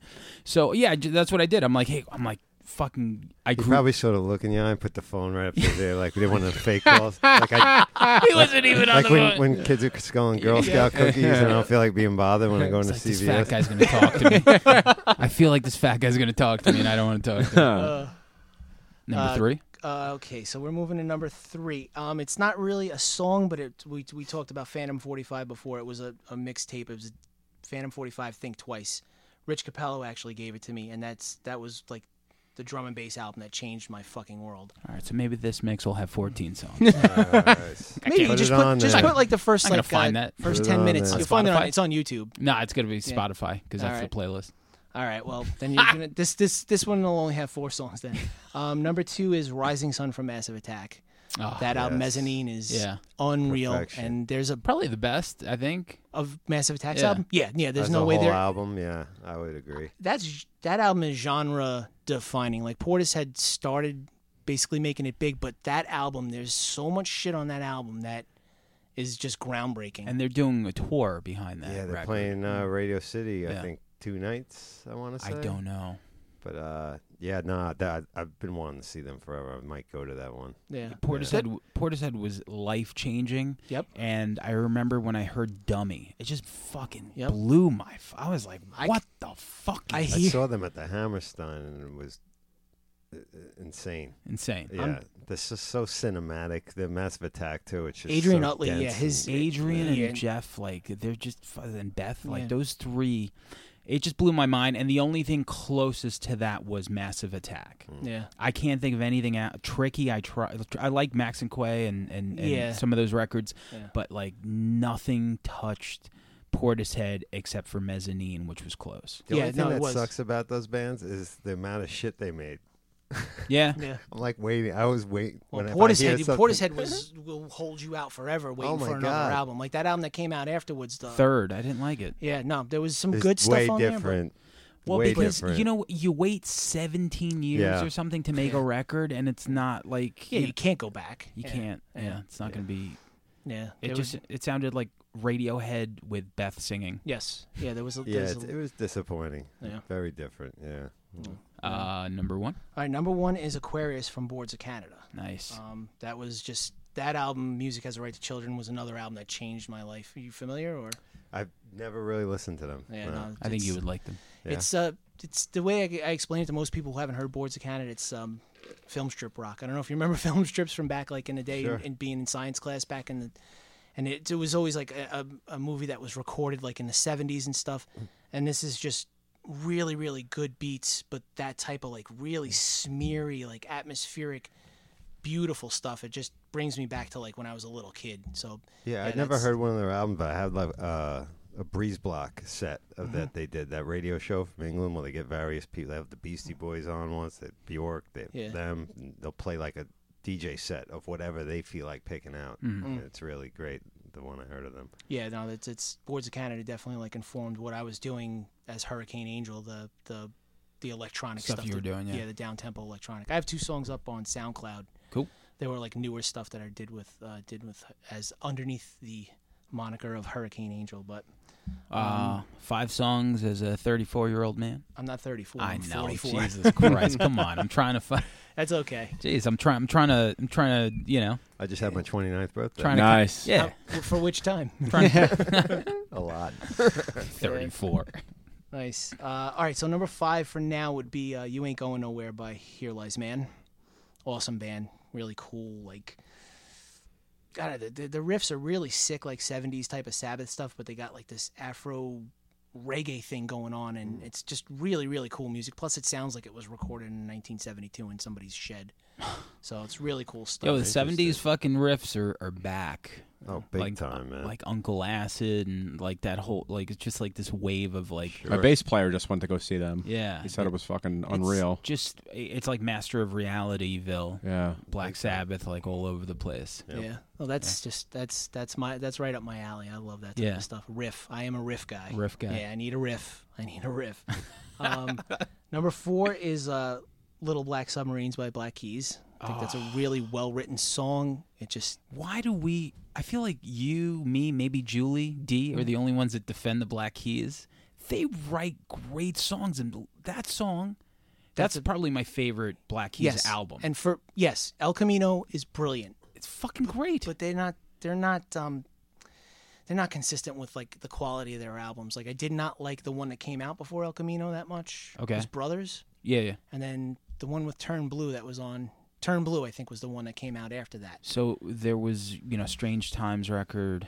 Yeah, Magic Potion, Rubber Factory, those were Yeah. awesome. Like these guys have been at that type of thing a while. since 2000. Like, Yeah. before that, like Yeah. you know, I, I always tell people too. I credit Black Keys with saving rock and roll and fucking killing it at the same time too, because everybody sounds like Dan Auerbach now. Whether you're in a pop band, whether His- you're in a rock band, uh, his voice. Yeah, his voice is amazing. He's writes great, and also the production that Mm. Yes. he uses on his vocals. It sounds like a fucking piece of vinyl. Yes, yes, and that's yeah. Rubber Factory and Magic Potion like are are are awesome albums, but that song blew me away when I heard that. Oh, I'm like, it's you take so a Tom good. Petty riff, rip it off, and still make it beautiful and, and do something really really cool with it, and it's It just had a bit of Zeppelin in there too, Yes. like in the breakdown. absolutely. And you can hear some Beatles too, and his like in the solos, like how he did like that George Harrison thing where the Ah. guitars are slightly off a little bit. Like It's a great. I can't. El Camino's great. Did, you, did you hear the, the two new songs they just dropped? I love them. Yeah, I like them too. The Yeah. bir- Eagle Birds and uh, I forgot the other one too, High High Low or something like that. I don't remember the names, but I heard Yeah. one. Yeah, they're awesome. They're good, and I'm hoping to God that this album is in the vein of El Camino.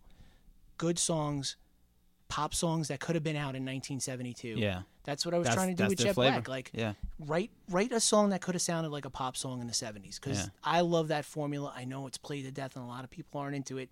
That just scratches my itch, though. That's And that's that's all that matters. If you're if you're if you're writing music, creating you it, got to yeah. scratch your own itch, man. No that's doubt. it. Yep. Uh, so number three is "Boomerang Baby" by Claypool, Lennon, Delirium. How good is that? Yeah, Yeah. yeah. I haven't heard it. I I know what it is, but I haven't heard it. it's it's another another album. It's another Primus type thing where like you may not love every song they do, Mm-hmm. but the songs that they do that you do like, you really fucking like them.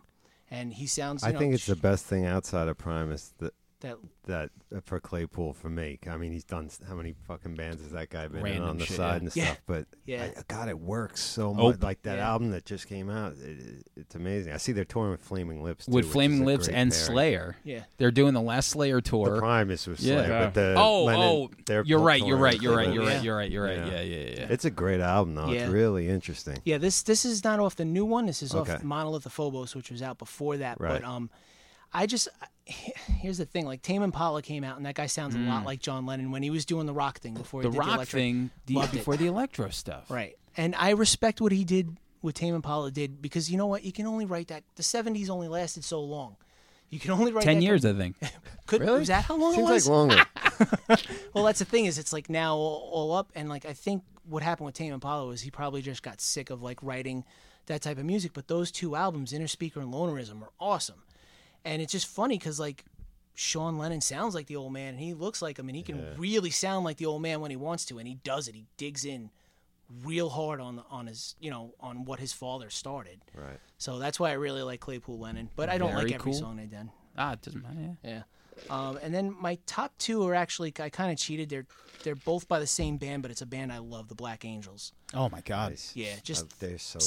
psychedelic. It's like Yeah. Yeah. Jefferson Airplane meets The Doors meets Brian Jonestown Yeah. Massacre, and like that guitarist Christian Bland, like you look at him play and he really like his technique is really weird, and you don't think this guy's gonna be able to get these sounds, but he writes killer fucking riffs. To this day, "Telephone" is one of the Oh. catchiest songs that like Dude, my two little kids, my five and my seven year old, I play that song for them, and they love it. so they good. know that Yeah. that song, like it's so familiar Yeah. because of the way it is but it's just it's its own thing and then like later on like i guess the record after super psych like a lot of Oh, Evil Things, psychedelic Blue yeah. Meadow. Yeah, that's that. Those two songs are actually well, well, actually, Evil Things is my number two, Okay. which is like a Zeppelin riff from fucking hell. Yeah. and the scream and the the friggin' the outro riff is unreal. Yep. like just that driving and the the the, the bass, like fifty feet of distortion on that bass driving it Yeah. out, which is nuts. E-, Everything they make, I love. It's got the it's got the drive, and it's also got that ethereal, ethereal kind of feeds that shoegaze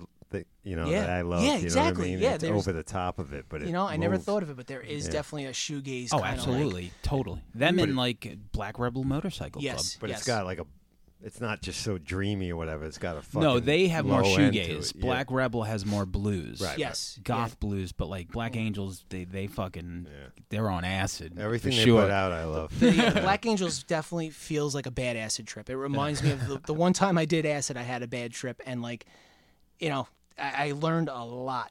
But the, the uh, oh yeah we, we kind of glossed over his uh, mushroom incident yes, yeah, mushrooms are different than an acid. Oh, acid and mushroom, are totally. two different planets. even maybe me- in the- mescaline's different Never like, did well, mesc, i yeah. did Yeah, no, people, people, people like it. Yeah. Uh, I got some. We'll do after the show. We'll do some all right, cool. I'll just drive The after home. show. to Shirley. Just drive home. To you Sh- might end up the other way. space trucking, man. That's it. What's the number one? Number one is Life Song from Black Angels, which is on the new album, which is like their space opera epic, epic, which is beautiful. Like it's Mm. just, I, I I love anything about space, songs about space, rock songs about space. You got me. Yeah, Into the Void. I have a Black Sabbath Into the Void tattoo. Like, Nice. I, I am obsessed with the crossing of my two favorite genres. So What about the movie The Void? you know, I you know I've heard of it. I haven't seen it. I heard it's awesome. Great movie. good. It's a great movie. Is it a space movie? No. Yo, don't erase that. Send text me that so I, I have the song titled. Yes. Yes. Absolutely. Um, it's it's a great movie. I it's just one of those polarizing movies that some people loved and some people hated. But it, it was a combination of Assault on Precinct Thirteen, Hellraiser, The Beyond, um, and The Thing. Practical effects. Yeah. Yeah. Yeah, you can't go. That's why I'm I'm not a big horror guy, but I'm a huge sci-fi guy. Like anything from like '66 on to now, like I fucking love sci-fi. Today, is- today is the fortieth. Well, today was National Alien Day too. So Oh, nice. Big sci-fi Well, day. yeah, forty years of, of the movie Alien. There's There's been a ton of stuff on YouTube too. All these like little small little films and stuff, which is cool. They did that with Blade Runner too, which was awesome. The newer Blade Runner. Did you which I like the new Blade lo- Runner? I loved it. really. I thought it was good. I feel like I mean, I still prefer the original. Yeah, but of I thought course. they did a good job. It's Yeah, I I I tough loved to it. take that on, you know. Yeah, but the yeah, and then and what's his face? Um, Batista played that guy Sapper Morton um, in the beginning. He was that that replicant that that Kay was taken down. There's actually on YouTube. There's other side films that kind of take you from Decker's era to 2049, and one of them's a really good story, and it shows you that guy Sapper's like backstory, and it's awesome. So I mean, I know a lot of people aren't into it. I really liked it. I Yeah. thought the sound the soundtrack was awesome. I loved how abrasive and ugly and beautiful it was. That movie got me like sound wise. what are your top three favorite sci-fi movies of that era? I guess the new the new stuff or just in general. Um, T- Give me your three favorite sci-fi movies. so I don't so I don't leave anything out. This wasn't in the homework. Yeah, I fucking hope Tron is in there. The new tri- we actually me and my son just watched the new one the other I day. did too for the first time. I didn't mind it. It wasn't bad. I didn't mind it. I I think- I, am a sucker for the original though too. Yeah, yeah, no, tr- it's awesome, and I, I like the way they kind of like sh- paid homage to Tron and Tron actually Yeah. saving the day. The at the end. bikes made Spoiler some alert. more smooth turns. I- Yes. I, I, I wanted Yeah, you quicker need ninety angles. degree angles, and if you're in a I had a train prob- cycle, big man- problem with Who that. was that? Olivia Wilde. That chick was hot. Yes, yes, Yeah, yes. yeah. She's a very attractive woman. Yeah. Um, my top three, or you want my top five? oh, give me your top five All movies. right, top five is uh, we got the Road Warrior Nice. at five, Rollerball at number Ooh. four, Nice. which Jimmy Kahn. Yep. Yeah, Jimmy Kahn, Jonathan E. Every I used to get myself psyched out at the end. It would, my name's Jonathan, and at the end it'd be screaming Jonathan, Jonathan. Whenever I need some courage, I just picture that in my head as he's like at the end of Rollerball, where like he just kills everyone Yeah. on the track. It's brilliant. Spoiler alert. We're gonna see if we can reenact that, that for the tension reunion. We'll Yes. just start fucking cheering your name. Every, I want everybody to wear uh, roller skates. Okay, I'm gonna we could do drive the that. motorcycle. Nice. All right, you're gonna go behind me. I'm gonna get your spiked helmet. we could do that. All right. Um, so yeah, we got that. It was uh, after that. Now my third is a tie between 2001 and THX 1138. Okay. Um, 2001's a beautiful movie. Yeah. THX 1138 um, catches a lot of shit from people, but that was a groundbreaking movie. I never saw that. I never saw. I it know- I know either, the and I was always cover. meaning to because I know of the cover, like, 138, I'm yeah, like a but bad I've Misfits never- fan, I haven't seen that. Yeah, but I've never seen that. Yeah, no, it was, it's an awesome movie. It's definitely you know all those sci-fi movies at that period. There was uh uh, you know whoever escaped the fucking nuclear war went underground, and they built this city. And the way that they controlled everybody was drugs. And this one dude just decided to stop taking his pills one day. Oh, I'm and sold. That's it. It's The like Def- robot, the robot, It's like DEF CON 4, baby. Yeah. I'm sold. or Logan's Run. That's why my Yeah. son's name is Logan. There you go. Oh shit! Horrible movie, awesome book, but uh, yeah, that's I. Yeah, I got exposed to sci-fi at a real young age. My father, eh, he had no problem with me being five years old and watching these movies because he loved them so much. So that's what kind of like got me into it. I try to do it with my son. He gets scared at certain things, so I don't do it too much. But my wife uh, definitely gives me the stink eye when I'm like, I want to show him Ready Player One, and she's like, "This is Shining and Chucky in that movie. He's gonna be scared." I'm like, she's like, "Fine, you want to Feel deal with him in so the middle of much the night?" right now. So yeah, number two. speaking of uh, The Shining, is definitely my number two, and then number one we got good old New Hope, man. That's that movie. That's the first movie I saw in the movie theater. There you I go. was four years old. My mom took me to Shirley Twin. It was like Seventy-seven. summer seventy Euro was seven. born. Wow. That was the golden summer, man. That was Jaws, Close Encounters of the Third Kind, like, and New Hope came out that year. Like that's one of those years, like '99, where like it just That was like the year of Spielberg and Lucas Yeah, killing it. just- Mm, yes, You know? Jaws was seventy-five actually. oh well, '75. I'm sorry. All right, so I just want to make sure. I'm- I thought maybe Oh. I'm I not was a big going to- Jaws fan, so I know I'm gonna get shit from that too. But I'm not really like I, I think it's an awesome movie, but it's just not like something. Oh, I, yeah. I'm not I'm not really drawn to it as I- much. as I'm going to other ask everyone. uh, What do you think of the Last Jedi? I loved I was it. just gonna say that. people. The Last Jedi. You loved it. Um, I, I didn't. I didn't. I liked Force Awakens a lot. because Um, it was There the was so same many. We movie. were chasing so many fucking red herrings in the Last Jedi. The way that what they did with Ray's parents that really fucking pissed me off, and I'm hoping they do something to rectify that in this next movie. Um, there was just some shit. The whole thing with Leia and the whole like Bollywood thing where she's floating through space. And all right. then Well, she that was comes back. ridiculous. That and that and the casino were just unnecessary. Yeah, and I love me some BB-8. Don't get me wrong, like, but you know that was just really like over the top. So no, I didn't really like that much. Thought Rogue One was brilliant. that's why I didn't see it. I like that. The- Rogue One. Yeah, Mm. Yeah, that was good. Everyone says that it's great. I, I just It's a- didn't. I liked it's all a the- good the old fashioned relaunches. fucking war movie, man. It's a buddy buddy like dirty dozen fucking let's get this cast of ragtag motherfuckers and we're and gonna it led up to uh, a New Hope. yeah yeah and it that's that's what's awesome about the end of uh, I don't spoil alert but it dovetails right to the fucking Literally beginning. leads, yeah. literally literally it overlaps Like the, cinematically the Like thing the thing, prequel. the thing, the same thing. Awesome. Yeah, because it wa- like some people thought it was a remake, but it wasn't. It was, That a was a prequel. prequel. yeah Because it- Literally up to the dogs. to the- being, up to you the know, dog. yeah. yeah, yeah so that's uh, yeah I thought Rogue One was great um I got a lot of hope for this Rise of the Skywalker movie like I'm really hoping it's gonna be good and then there's so much cool like you know, John Favreau's doing that Mandalorian show, which is going to be sick. I just found out that from Rogue One, they're going to do a backstory series about how K2SO and Cassian met. You know, K2SO is the best. He's awesome. So, So that this is exactly why you can't practice. There's a lot of shit going Yeah. on. You, need, you need to stay on top of all this stuff. You can't get a doctor's note for no, watching. Oh, Star exactly. Wars. Tell Joe Rubino that. Fucking TVs for fucking sissies. Joe Rubino will watch the shit out of some Star Wars, though. Anytime I go see a new Star Wars movie, I go with Joe. Nice. Yeah. he just wants the popcorn. Big gorilla hands. The hole in the bucket at the bottom of the pop. nice. All right. So we're going to close up with our top five favorite movie bullies. We did this on Facebook where um, we, we have a Facebook group that's pretty active um, called Red River podcast. Uh, Mm-hmm. We talk a lot of shit. Um, I picked 16 bullies. Um, what what ended up winning? Oh, Biff. Biff Tannen Yeah. was was voted number one. Shit, yeah, he's Cinema. on my list. It's hard to argue with that. It is hard to argue. He's not on my list. I, I left He's not him on off, mine either. But all right, let's do number five. Langan. Uh, number five for me was uh, Melvin Moody from uh, 1980s My Bodyguard. Oh yeah, yeah, Yeah. yeah. Chris Makepeace was in So, that. yeah, Yep. a lot of people didn't see it. And it was one of those movies like when cable came out, it was always, Always seemed to on. be on like on Saturday. Chris afternoon. Makepeace had a good time there. He had that other movie with Lee Majors. that- Absolutely. That, and science shout out to fiction movie. Meatballs, too. Yeah, And the Meatballs. Meatballs. Yep. Yeah. Was But, he uh, in that too? Yeah, he was uh, Shit. uh, Bill Murray's little the little. Oh, dude. I yeah, don't yeah. remember his name in the in the film, but uh, yeah, it's uh, Matt Dillon plays the uh, the bully, Mm. young punk Matt Dillon, and uh, And they got that other big dude that that helps him. yes, who looks like Vincent D'Onofrio. yes, but he I can't does. remember But his it's name. not. Vin- but it's Yeah, not Vincent. But it's D'Onofrio. not him. But Yes. I want it to be him. Yes. I But remember uh, that. you know, just a great '80s bully film where. Uh, the- you know, I, I encourage anyone to see it because it's Yes. a great story and stuff. But but Matt Dillon plays a real turd and uh, picks, picks on a kid. A kid finds another outcast, a a bigger kid that to protect him, and Matt Dillon ha- finds a bigger kid. Some fighting going on, some lessons learned. yes. But Little- uh, little highly wiser for the recommend wear. it. It's it, a lot of people slept on that film, and uh, it's still it's still good. All the old people in the group wondered why I didn't use him. I was like, uh, sorry, man.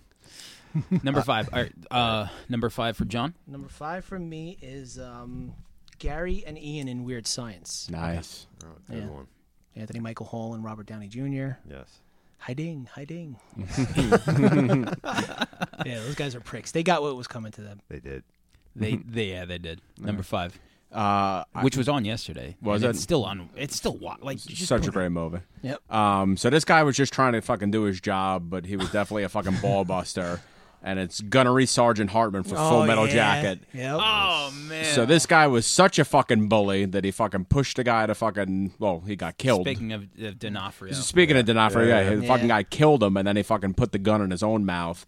But uh, holy shit, what a fucking ball breaker, you know, f- in fucking boot camp, and uh, you know, and I could never look at the guy the same way. And then he pops up out of nowhere in the fucking uh, Texas Chainsaw Massacre, Hmm. you know, recent movie as a fucking cop, and he's a fucking prick in that too. So there you go. I met that guy at wa- at a horror convention. Once, Did ya? and They did a panel and stuff. That's Yeah, it was awesome. when that when that film came out, and he was fantastic. Yeah. He's so like. Yeah. Fucking I mean, Ar- he Arlie commands the Emery. room. Yeah. When that guy's mouth opened up, everyone shut the fuck up. listen, that yeah, that that's a classic scene. Yeah. you, you put on Full Metal Jacket, and he's roasting dudes. Yeah. like he's ro- like he's like And when you know the background too, that he's not an actor. no, he's Yeah. that's what he does. Yeah. Yeah. That's what he. That's him. I bet you could suck a golf Yeah. ball through a garden hose. like everything he says, is just like holy shit. I mean, when they graduate, the movie almost gets boring. It's It two definitely, films. it It's two definitely different is. movies. It, Two it films, is, and I yeah. don't It's really like care for the second. Law one. Abiding Yeah. Citizen. Yeah. That movie with, what's his face? Uh, oh, uh, Gerard Butler. right. Yeah. That movie could have been 20 minutes long. It could have been just to the point where he gets, like, he gets arrested because it was brilliant. The Yeah. revenge, it was an awesome revenge movie. And then after that, it's like, oh, now we got to sit through law class.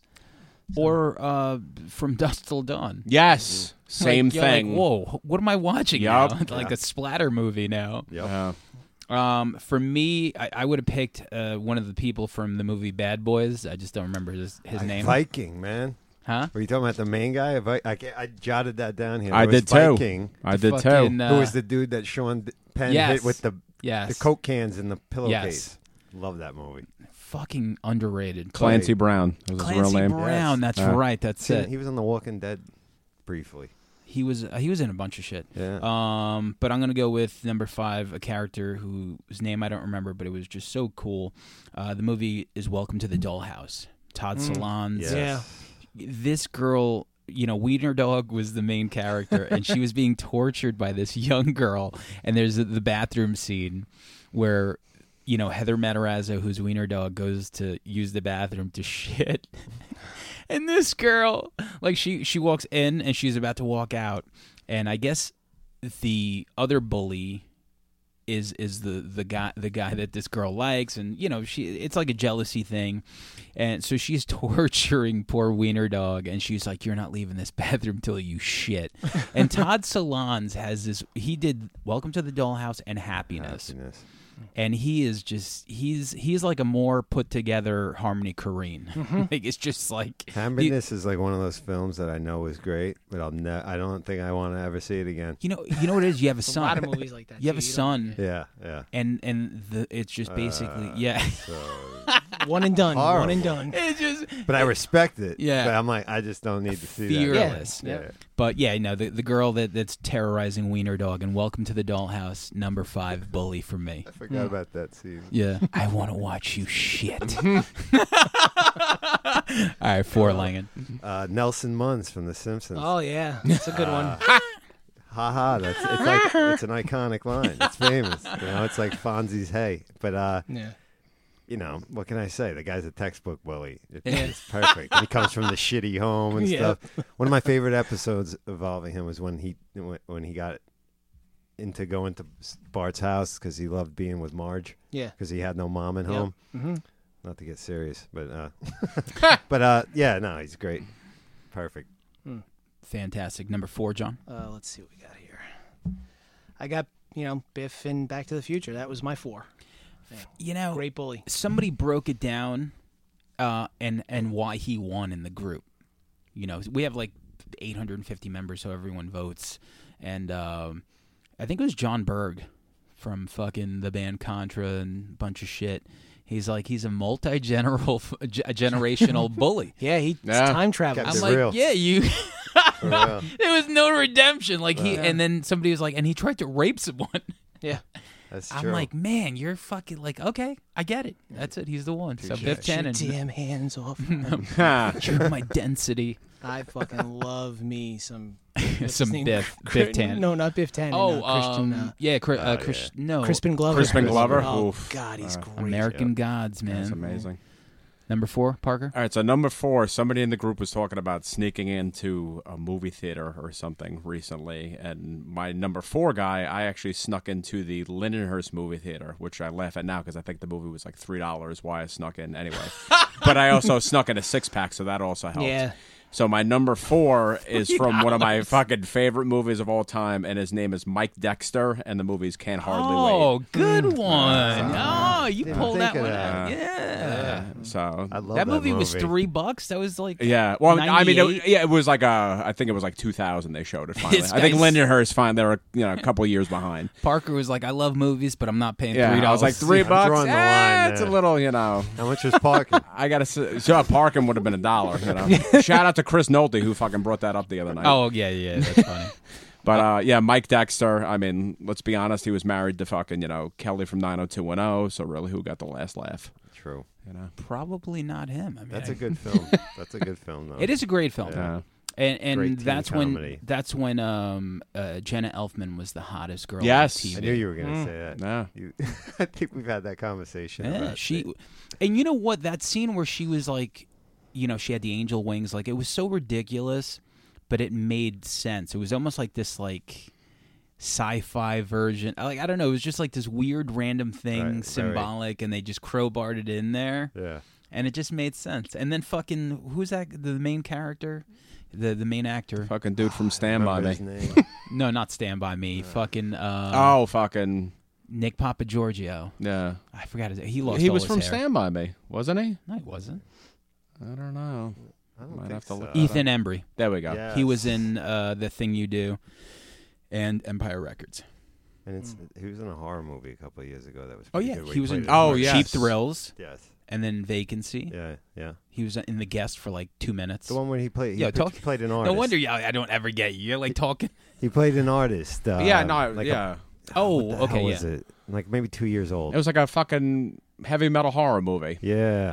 Um, the de- the skin or the devil, the devil. The de- Yes. Devil's mm, Teeth. Den. this is going though. anyway, this is going on. he was fuck. in that movie though. Yeah. Don't don't make me edit this whole part. Out. uh, my number four is. Jeez, how do I not remember? Okay, yeah, number four is Chet from Weird Science. Oh, there you go. Nice. Because Fucking I, Paxton. Uh, Paxton. Yeah, one day we're gonna have to do an episode on just Bill Paxton's Dude, let's do it. movies. Do it right after this. Double show. I'll throw What in are a pot of you doing the rest of coffee. the night, man? Bill, he's gonna Lock the be tripping door. out on mescaline. Yeah. his yo Bill Paxton's disco- like filmography. w- We say it to every guest. Hmm. Kurt Russell, Yes. John Cusack, and Bill Paxton have the best Oh, filmographies. Sure, yeah, John Cusack movies, I love them. They they have s- the the smallest amount of clunkers Yeah. amongst like those three are in the best movies ever. So Chet was just great. He was Hmm. just Yeah. he was just such a douche. He was perfect. I He was still like quote Chet. Yeah. all Oh the my God. time. all these years later. comes up. I just love that Facebook has the the gif of him being fat and like, Oh, whatever well, she yeah, what whatever- is that? whatever she turned him into. Yeah, Yeah. it's just it's great. like a pile of shit, right? Yeah, pretty I much. guess. with I've- with, with the like- crew cut. The fly. Fucking blistering pustules. Yeah. Like, My favorite scene is when he throws the fucking two eggs against the ceiling and he goes, "Now make yourself one dickweed." Yeah, what an asshole. the whole scene where he busts them coming home. oh, but it's I so agree. great. See- yeah, he knows they're hungover. The He grease- pukes, you die. Yeah. Are those my grandparents? you realize it's snowing in my Yeah. room? Number three, Langan. Uh, Roy Stalin from Better Off Dead. Nice. Um, Yeah, yeah. the K different kind of bully because I Lane don't believe Meyer. he actually physically fought John Cusack, but he did fuck his girlfriend. Yeah. So it's kind of you know. Yeah, and that movie He beat the was- pussy up. He beat him Wow. with a ski race, you know what There I you mean? go. But I mean, that he, he was such a fucking asshole. I mean, like oozed '80s asshole. Oh yeah, the, so legendary that the South there's a South Park episode, Hmm. like kind of really based around that, where they have to do a ski race or whatever Yeah. against some guy, some bully dude or whatever. But It's uh, always a ski race in the eighties. yeah, you have to save something. Nah. yeah. There's always some kind of event to save some kind of building. Yeah, or the mountain, uh, like, ski patrol. YMCA, or some kind of like break in or whatever. It's always some shit like that, and they always got it done. But anyway, he's just Yeah. total prick. Yep. Number three, John. Uh, it's- for me, what are three? I had O'Banion or Darla in Dazed and Confused. Yes, Yeah, Parker Posey, like just air raid freshman or There you go. like Absolutely. Uh, she's awesome. And and was that Ben? That's Ben Affleck, Ben as Affleck, O'Banion. yeah. Yeah. yeah, He's like, who, who the fuck gets off on spanking the shit out of a dude with a bat, like a cricket bat or whatever it was? Fuck like a- you. Yeah. exactly. Like, come on. It's just so great. Fuck you. So and then the, the black creepy. dude Melvin had the soul pole. Yes. yes. yeah, I, once again, one of the best movies ever. Great movie. That had Yes. nothing to do. It's it's we mention it because it's it's a movie that almost is about nothing except a night, and the only thing about it that was memorable are the, are the characters. The characters were just so good. Like what happened in the movie that's how really Linkletter works. Though he just Yeah. works he magic. doesn't need like Yeah, no, he's all the great. shit other people need. It's He's just great. a day or a night in the life of, and it could be anywhere. It could be any time Or 12 period. years in the it could life of be somebody. anything. Oh. Yeah, yeah. That other Boyhood. Yeah, yeah, boyhood he did. another great. That film. was such a cool concept. amazing. Yeah, I didn't really particularly care for the ending. I thought it was kind of like it just kind of, well, what the hell is this? Like there was no real like defined ending, but that's kind of the way life is. There's no really like ins Yeah, and outs. There's just memories, and that's basically what it was. Was this dude's memories that stick out? You know, you don't remember all your 12 years, but well, you know, 12 years of memory, but you have those points where. Mm-hmm. They're really memorable and they stick out. That's Dazed and Confused too. Everybody has one night like that in their life. No Like, question. yep. No matter Oh. Uh, what generation, no yeah. matter how old you are. Yep. Yep. Everybody can have that that one night that's just so fucking crazy that you remember it like every minute for minute. You Yeah. know? like Doc said. Cool. Parker number three. Peter Stegman, class of 1984.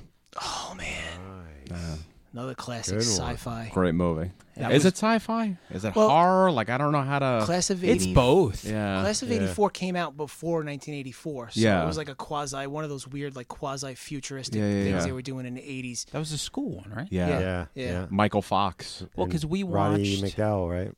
Yeah. Actually, the Yes. Yeah. Alice Cooper does uh, Great the. song. I love that Alice. your Cooper song, first actually. your first horror hangs. That's what we watched. Was that? It was the first. your first one, yeah? horror Hmm. hangs when when you lived in Mineola. Mineola.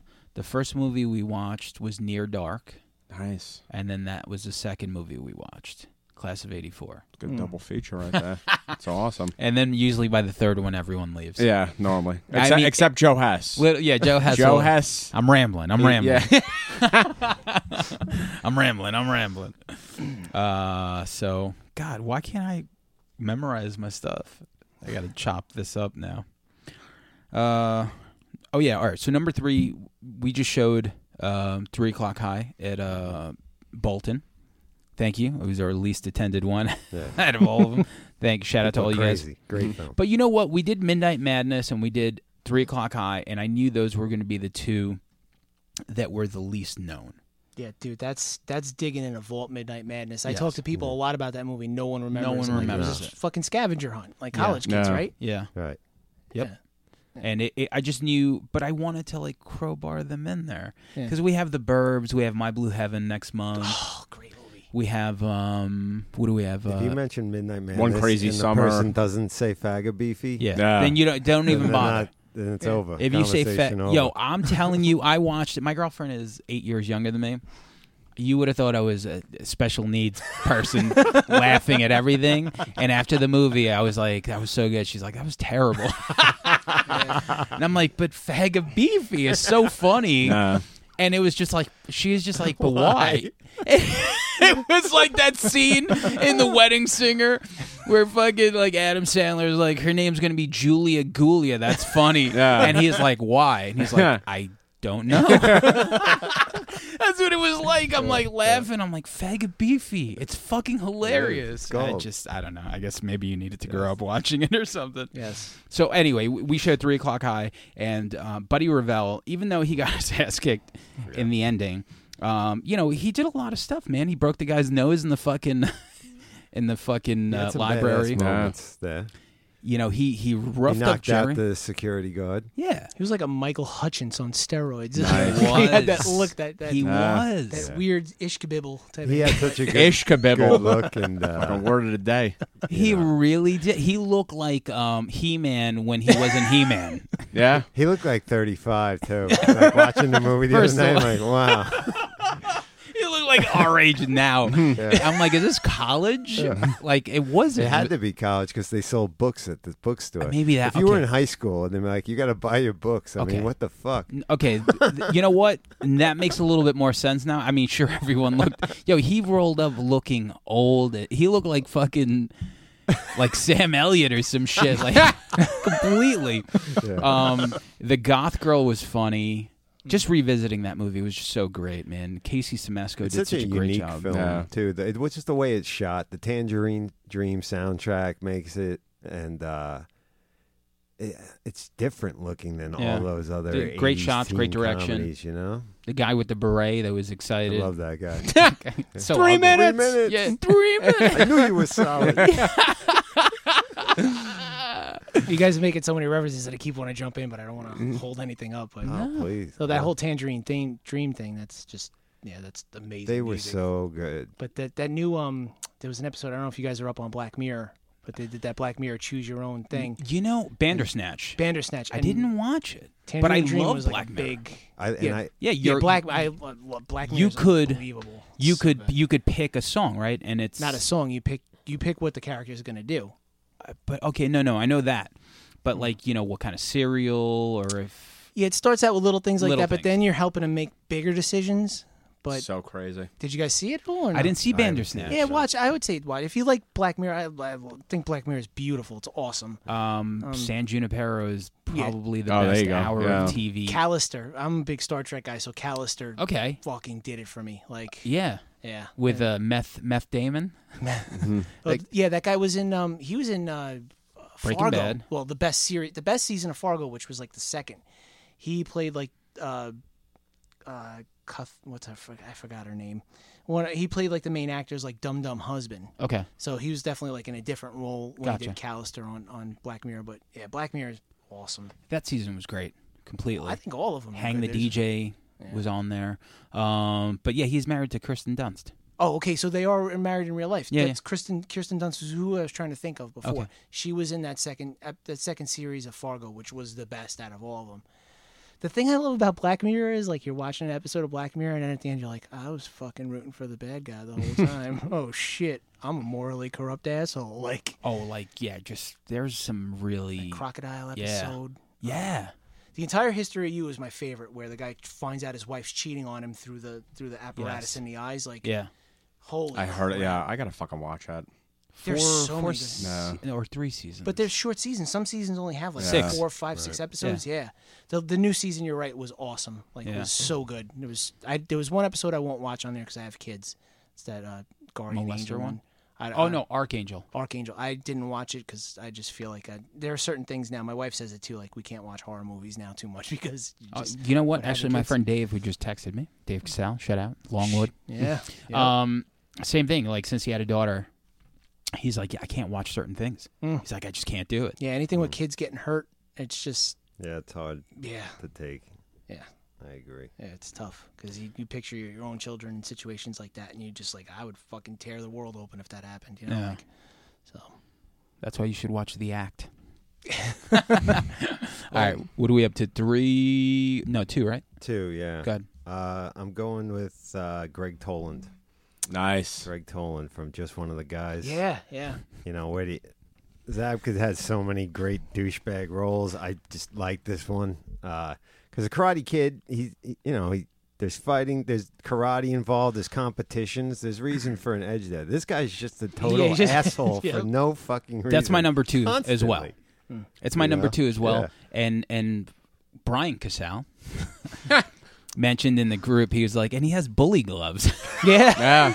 Yeah. I was like, you know what? Great point. He does have bully gloves, and he Did he wear a just headband in that movie too? no, he One didn't. of He those? didn't have a headband, but like he would just. Why was he just such a douche? He was lifting the table Yeah. when There's people no were eating. backstory. There's no origin story to this douchebag. he just appears as a total dick. Yeah. And and and the thing is is like even at the end there's no redemption because he knows that Terry is a girl right. but he still picks her up above his shoulders and throws her in the fucking water granted you can see the titties Nice. afterwards and they're a nice sea- okay. full Oh, sea man. cup So great. but still like he's like oh this is a girl I'll show you let me just throw her. Let me just throw her like fucking like the ultimate warrior would Nice. throw someone. The, He the was- younger brother, her younger brother, made out though. He got that that really hot girl at the end. Yes, Yeah. Yeah, she kind of like Sherilyn kinda scraped him. Fenn. Sherilyn Fenn. Yeah. it was. Come yeah, on. Yeah. she and we we we showed that movie in November, and once again, like you watch it, and I'm laughing That like I movie saw it holds for the up first time. so well. Buddy. Buddy's Buddy- part of the reason. Yeah. Yes, yeah, Buddy's king of the one-liners.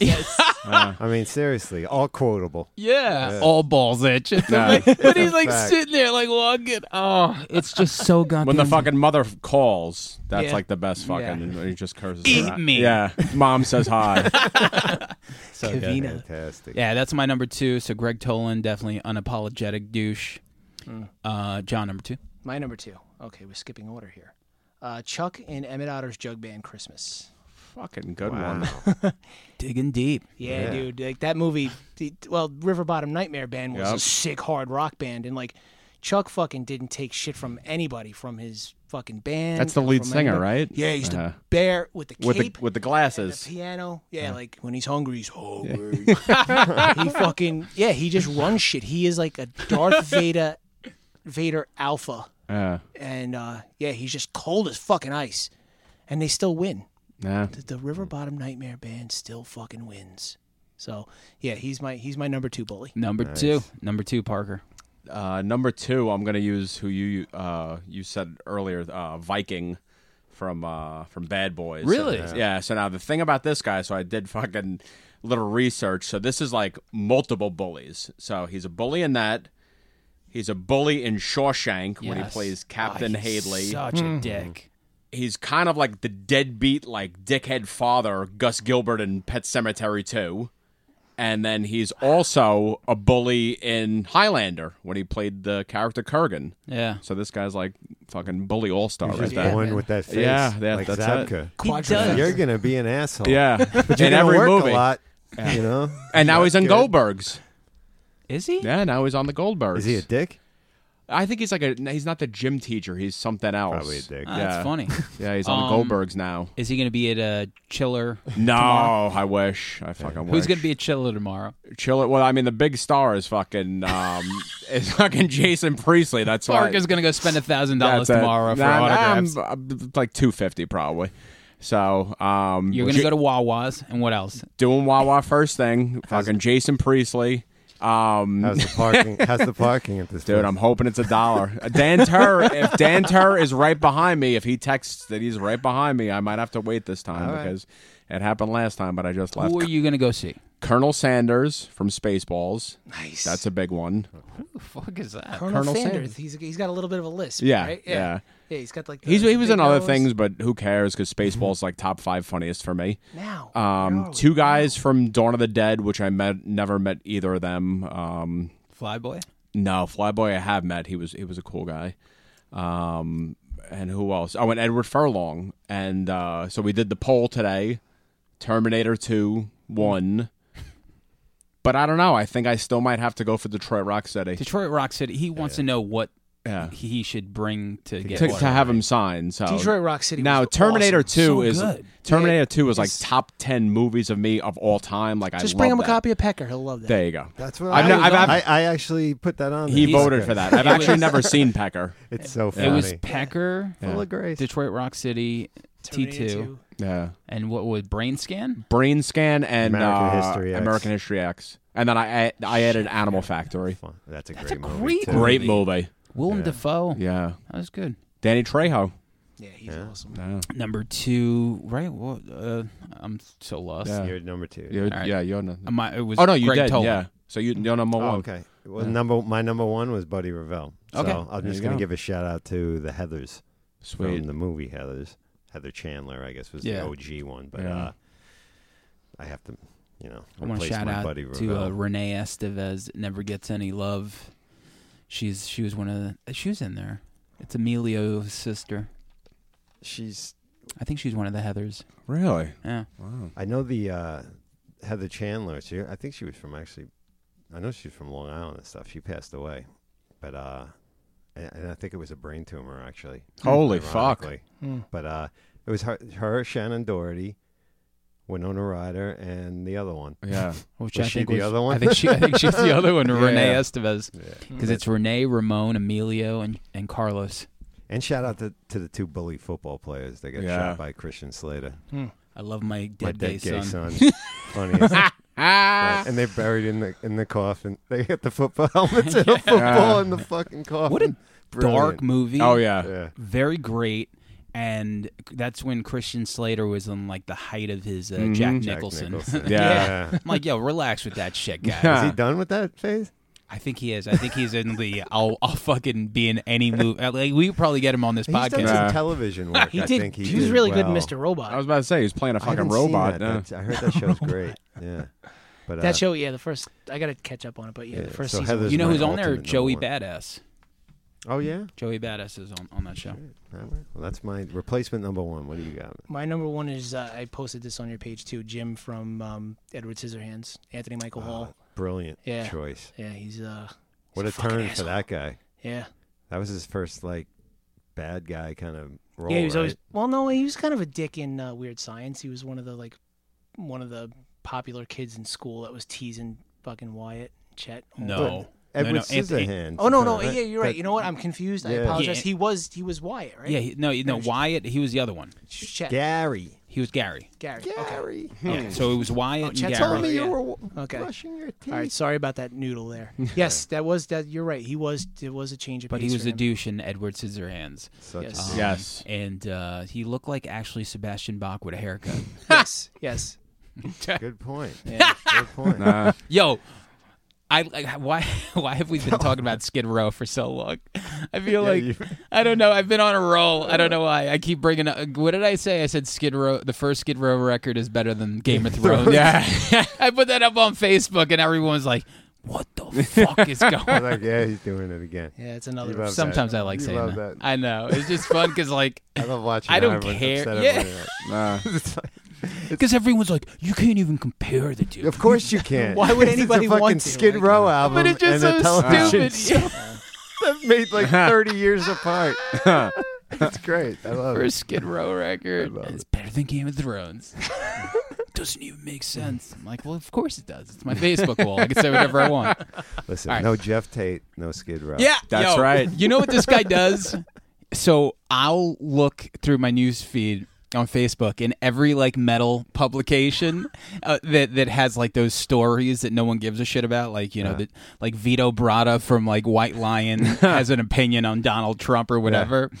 And then I always see Brian Langan, and all he writes, no matter what the story is, no Jeff Tate, no que- no, No, whatever, whatever. the- band's in the yeah, no, story. yeah. So it's like no Jeff Tate, no White Lion. 'Cause that's all those fucking posts ever are. No, this guy, it's a band, and they make business decisions. Yeah. And one guy leaves, and like it's it's annoying, and it's always usually about Jeff Tate or what would Corey Taylor. think. There's actually I'm actually watching something on Amazon right now called Band versus Brand, and it's exactly what you're talking about right oh now. shit, that sounds good. exactly what you're talking about. I like that. I, s- I- I think I've seen that pop up there. Yeah, I want to Yeah, see. It. it's pretty ghetto looking, but it's They exactly have a what you're lot of talking about. document music documentaries on Prime that Yeah. like you know those you know how there's the ones that they have no music licensing Yes, or whatever. yes. And sometimes they can be This like, might be one. horrific, or like we're going to talk to people that were kind of fans of this band or grew up with this guy a million years ago, or whatever. But sometimes they're good though. You know, they even have like without that. like both Great Whites. They get into that. They get into Dio with like Okay. the hologram and shit. So. yeah, uh, that would Oh, interest I'll be me. watching that. Hmm. Yeah, absolutely. Number one. All right, number one, another guy, multiple fucking bullies. So this guy was in this fucking movie called Last Man Standing, which I don't know, not a lot of people like. Bruce Willis? No, but his name was Doyle in that. He was in a movie called Commando where he played a guy Sully. Oh, Yeah. oh, He was a dickhead. Yeah. The Warriors. Dreamscape Oh, was yeah. this guy Tommy Ray, and he was Luther in the Warriors, and he ran the Rogues. And But what else? T T Bird from The Crow. Okay. Okay. But he was also in Ford Fairlane. He was, but he shit. but he was kind of the guy getting picked on. I know. and that. But I still Ford- wanna shout him But out. Ford Fairlane is a fucking amazing. That's a movie we need to cover. That is a fucking great movie.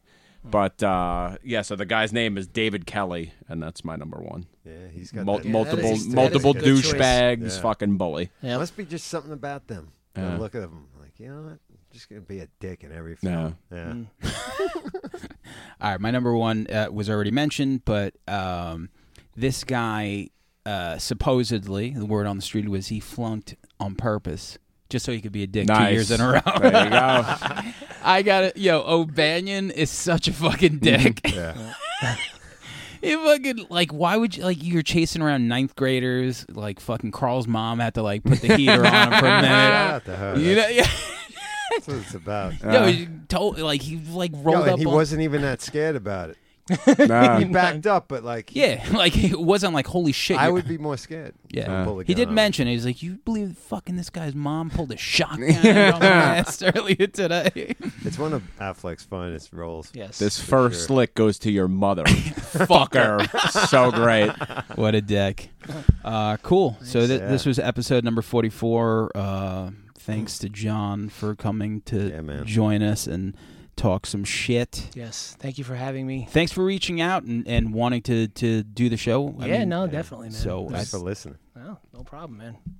Definitely a fan, and uh, I appreciate you guys having me on. Even though you guys fucking bagged on Game of Thrones. So.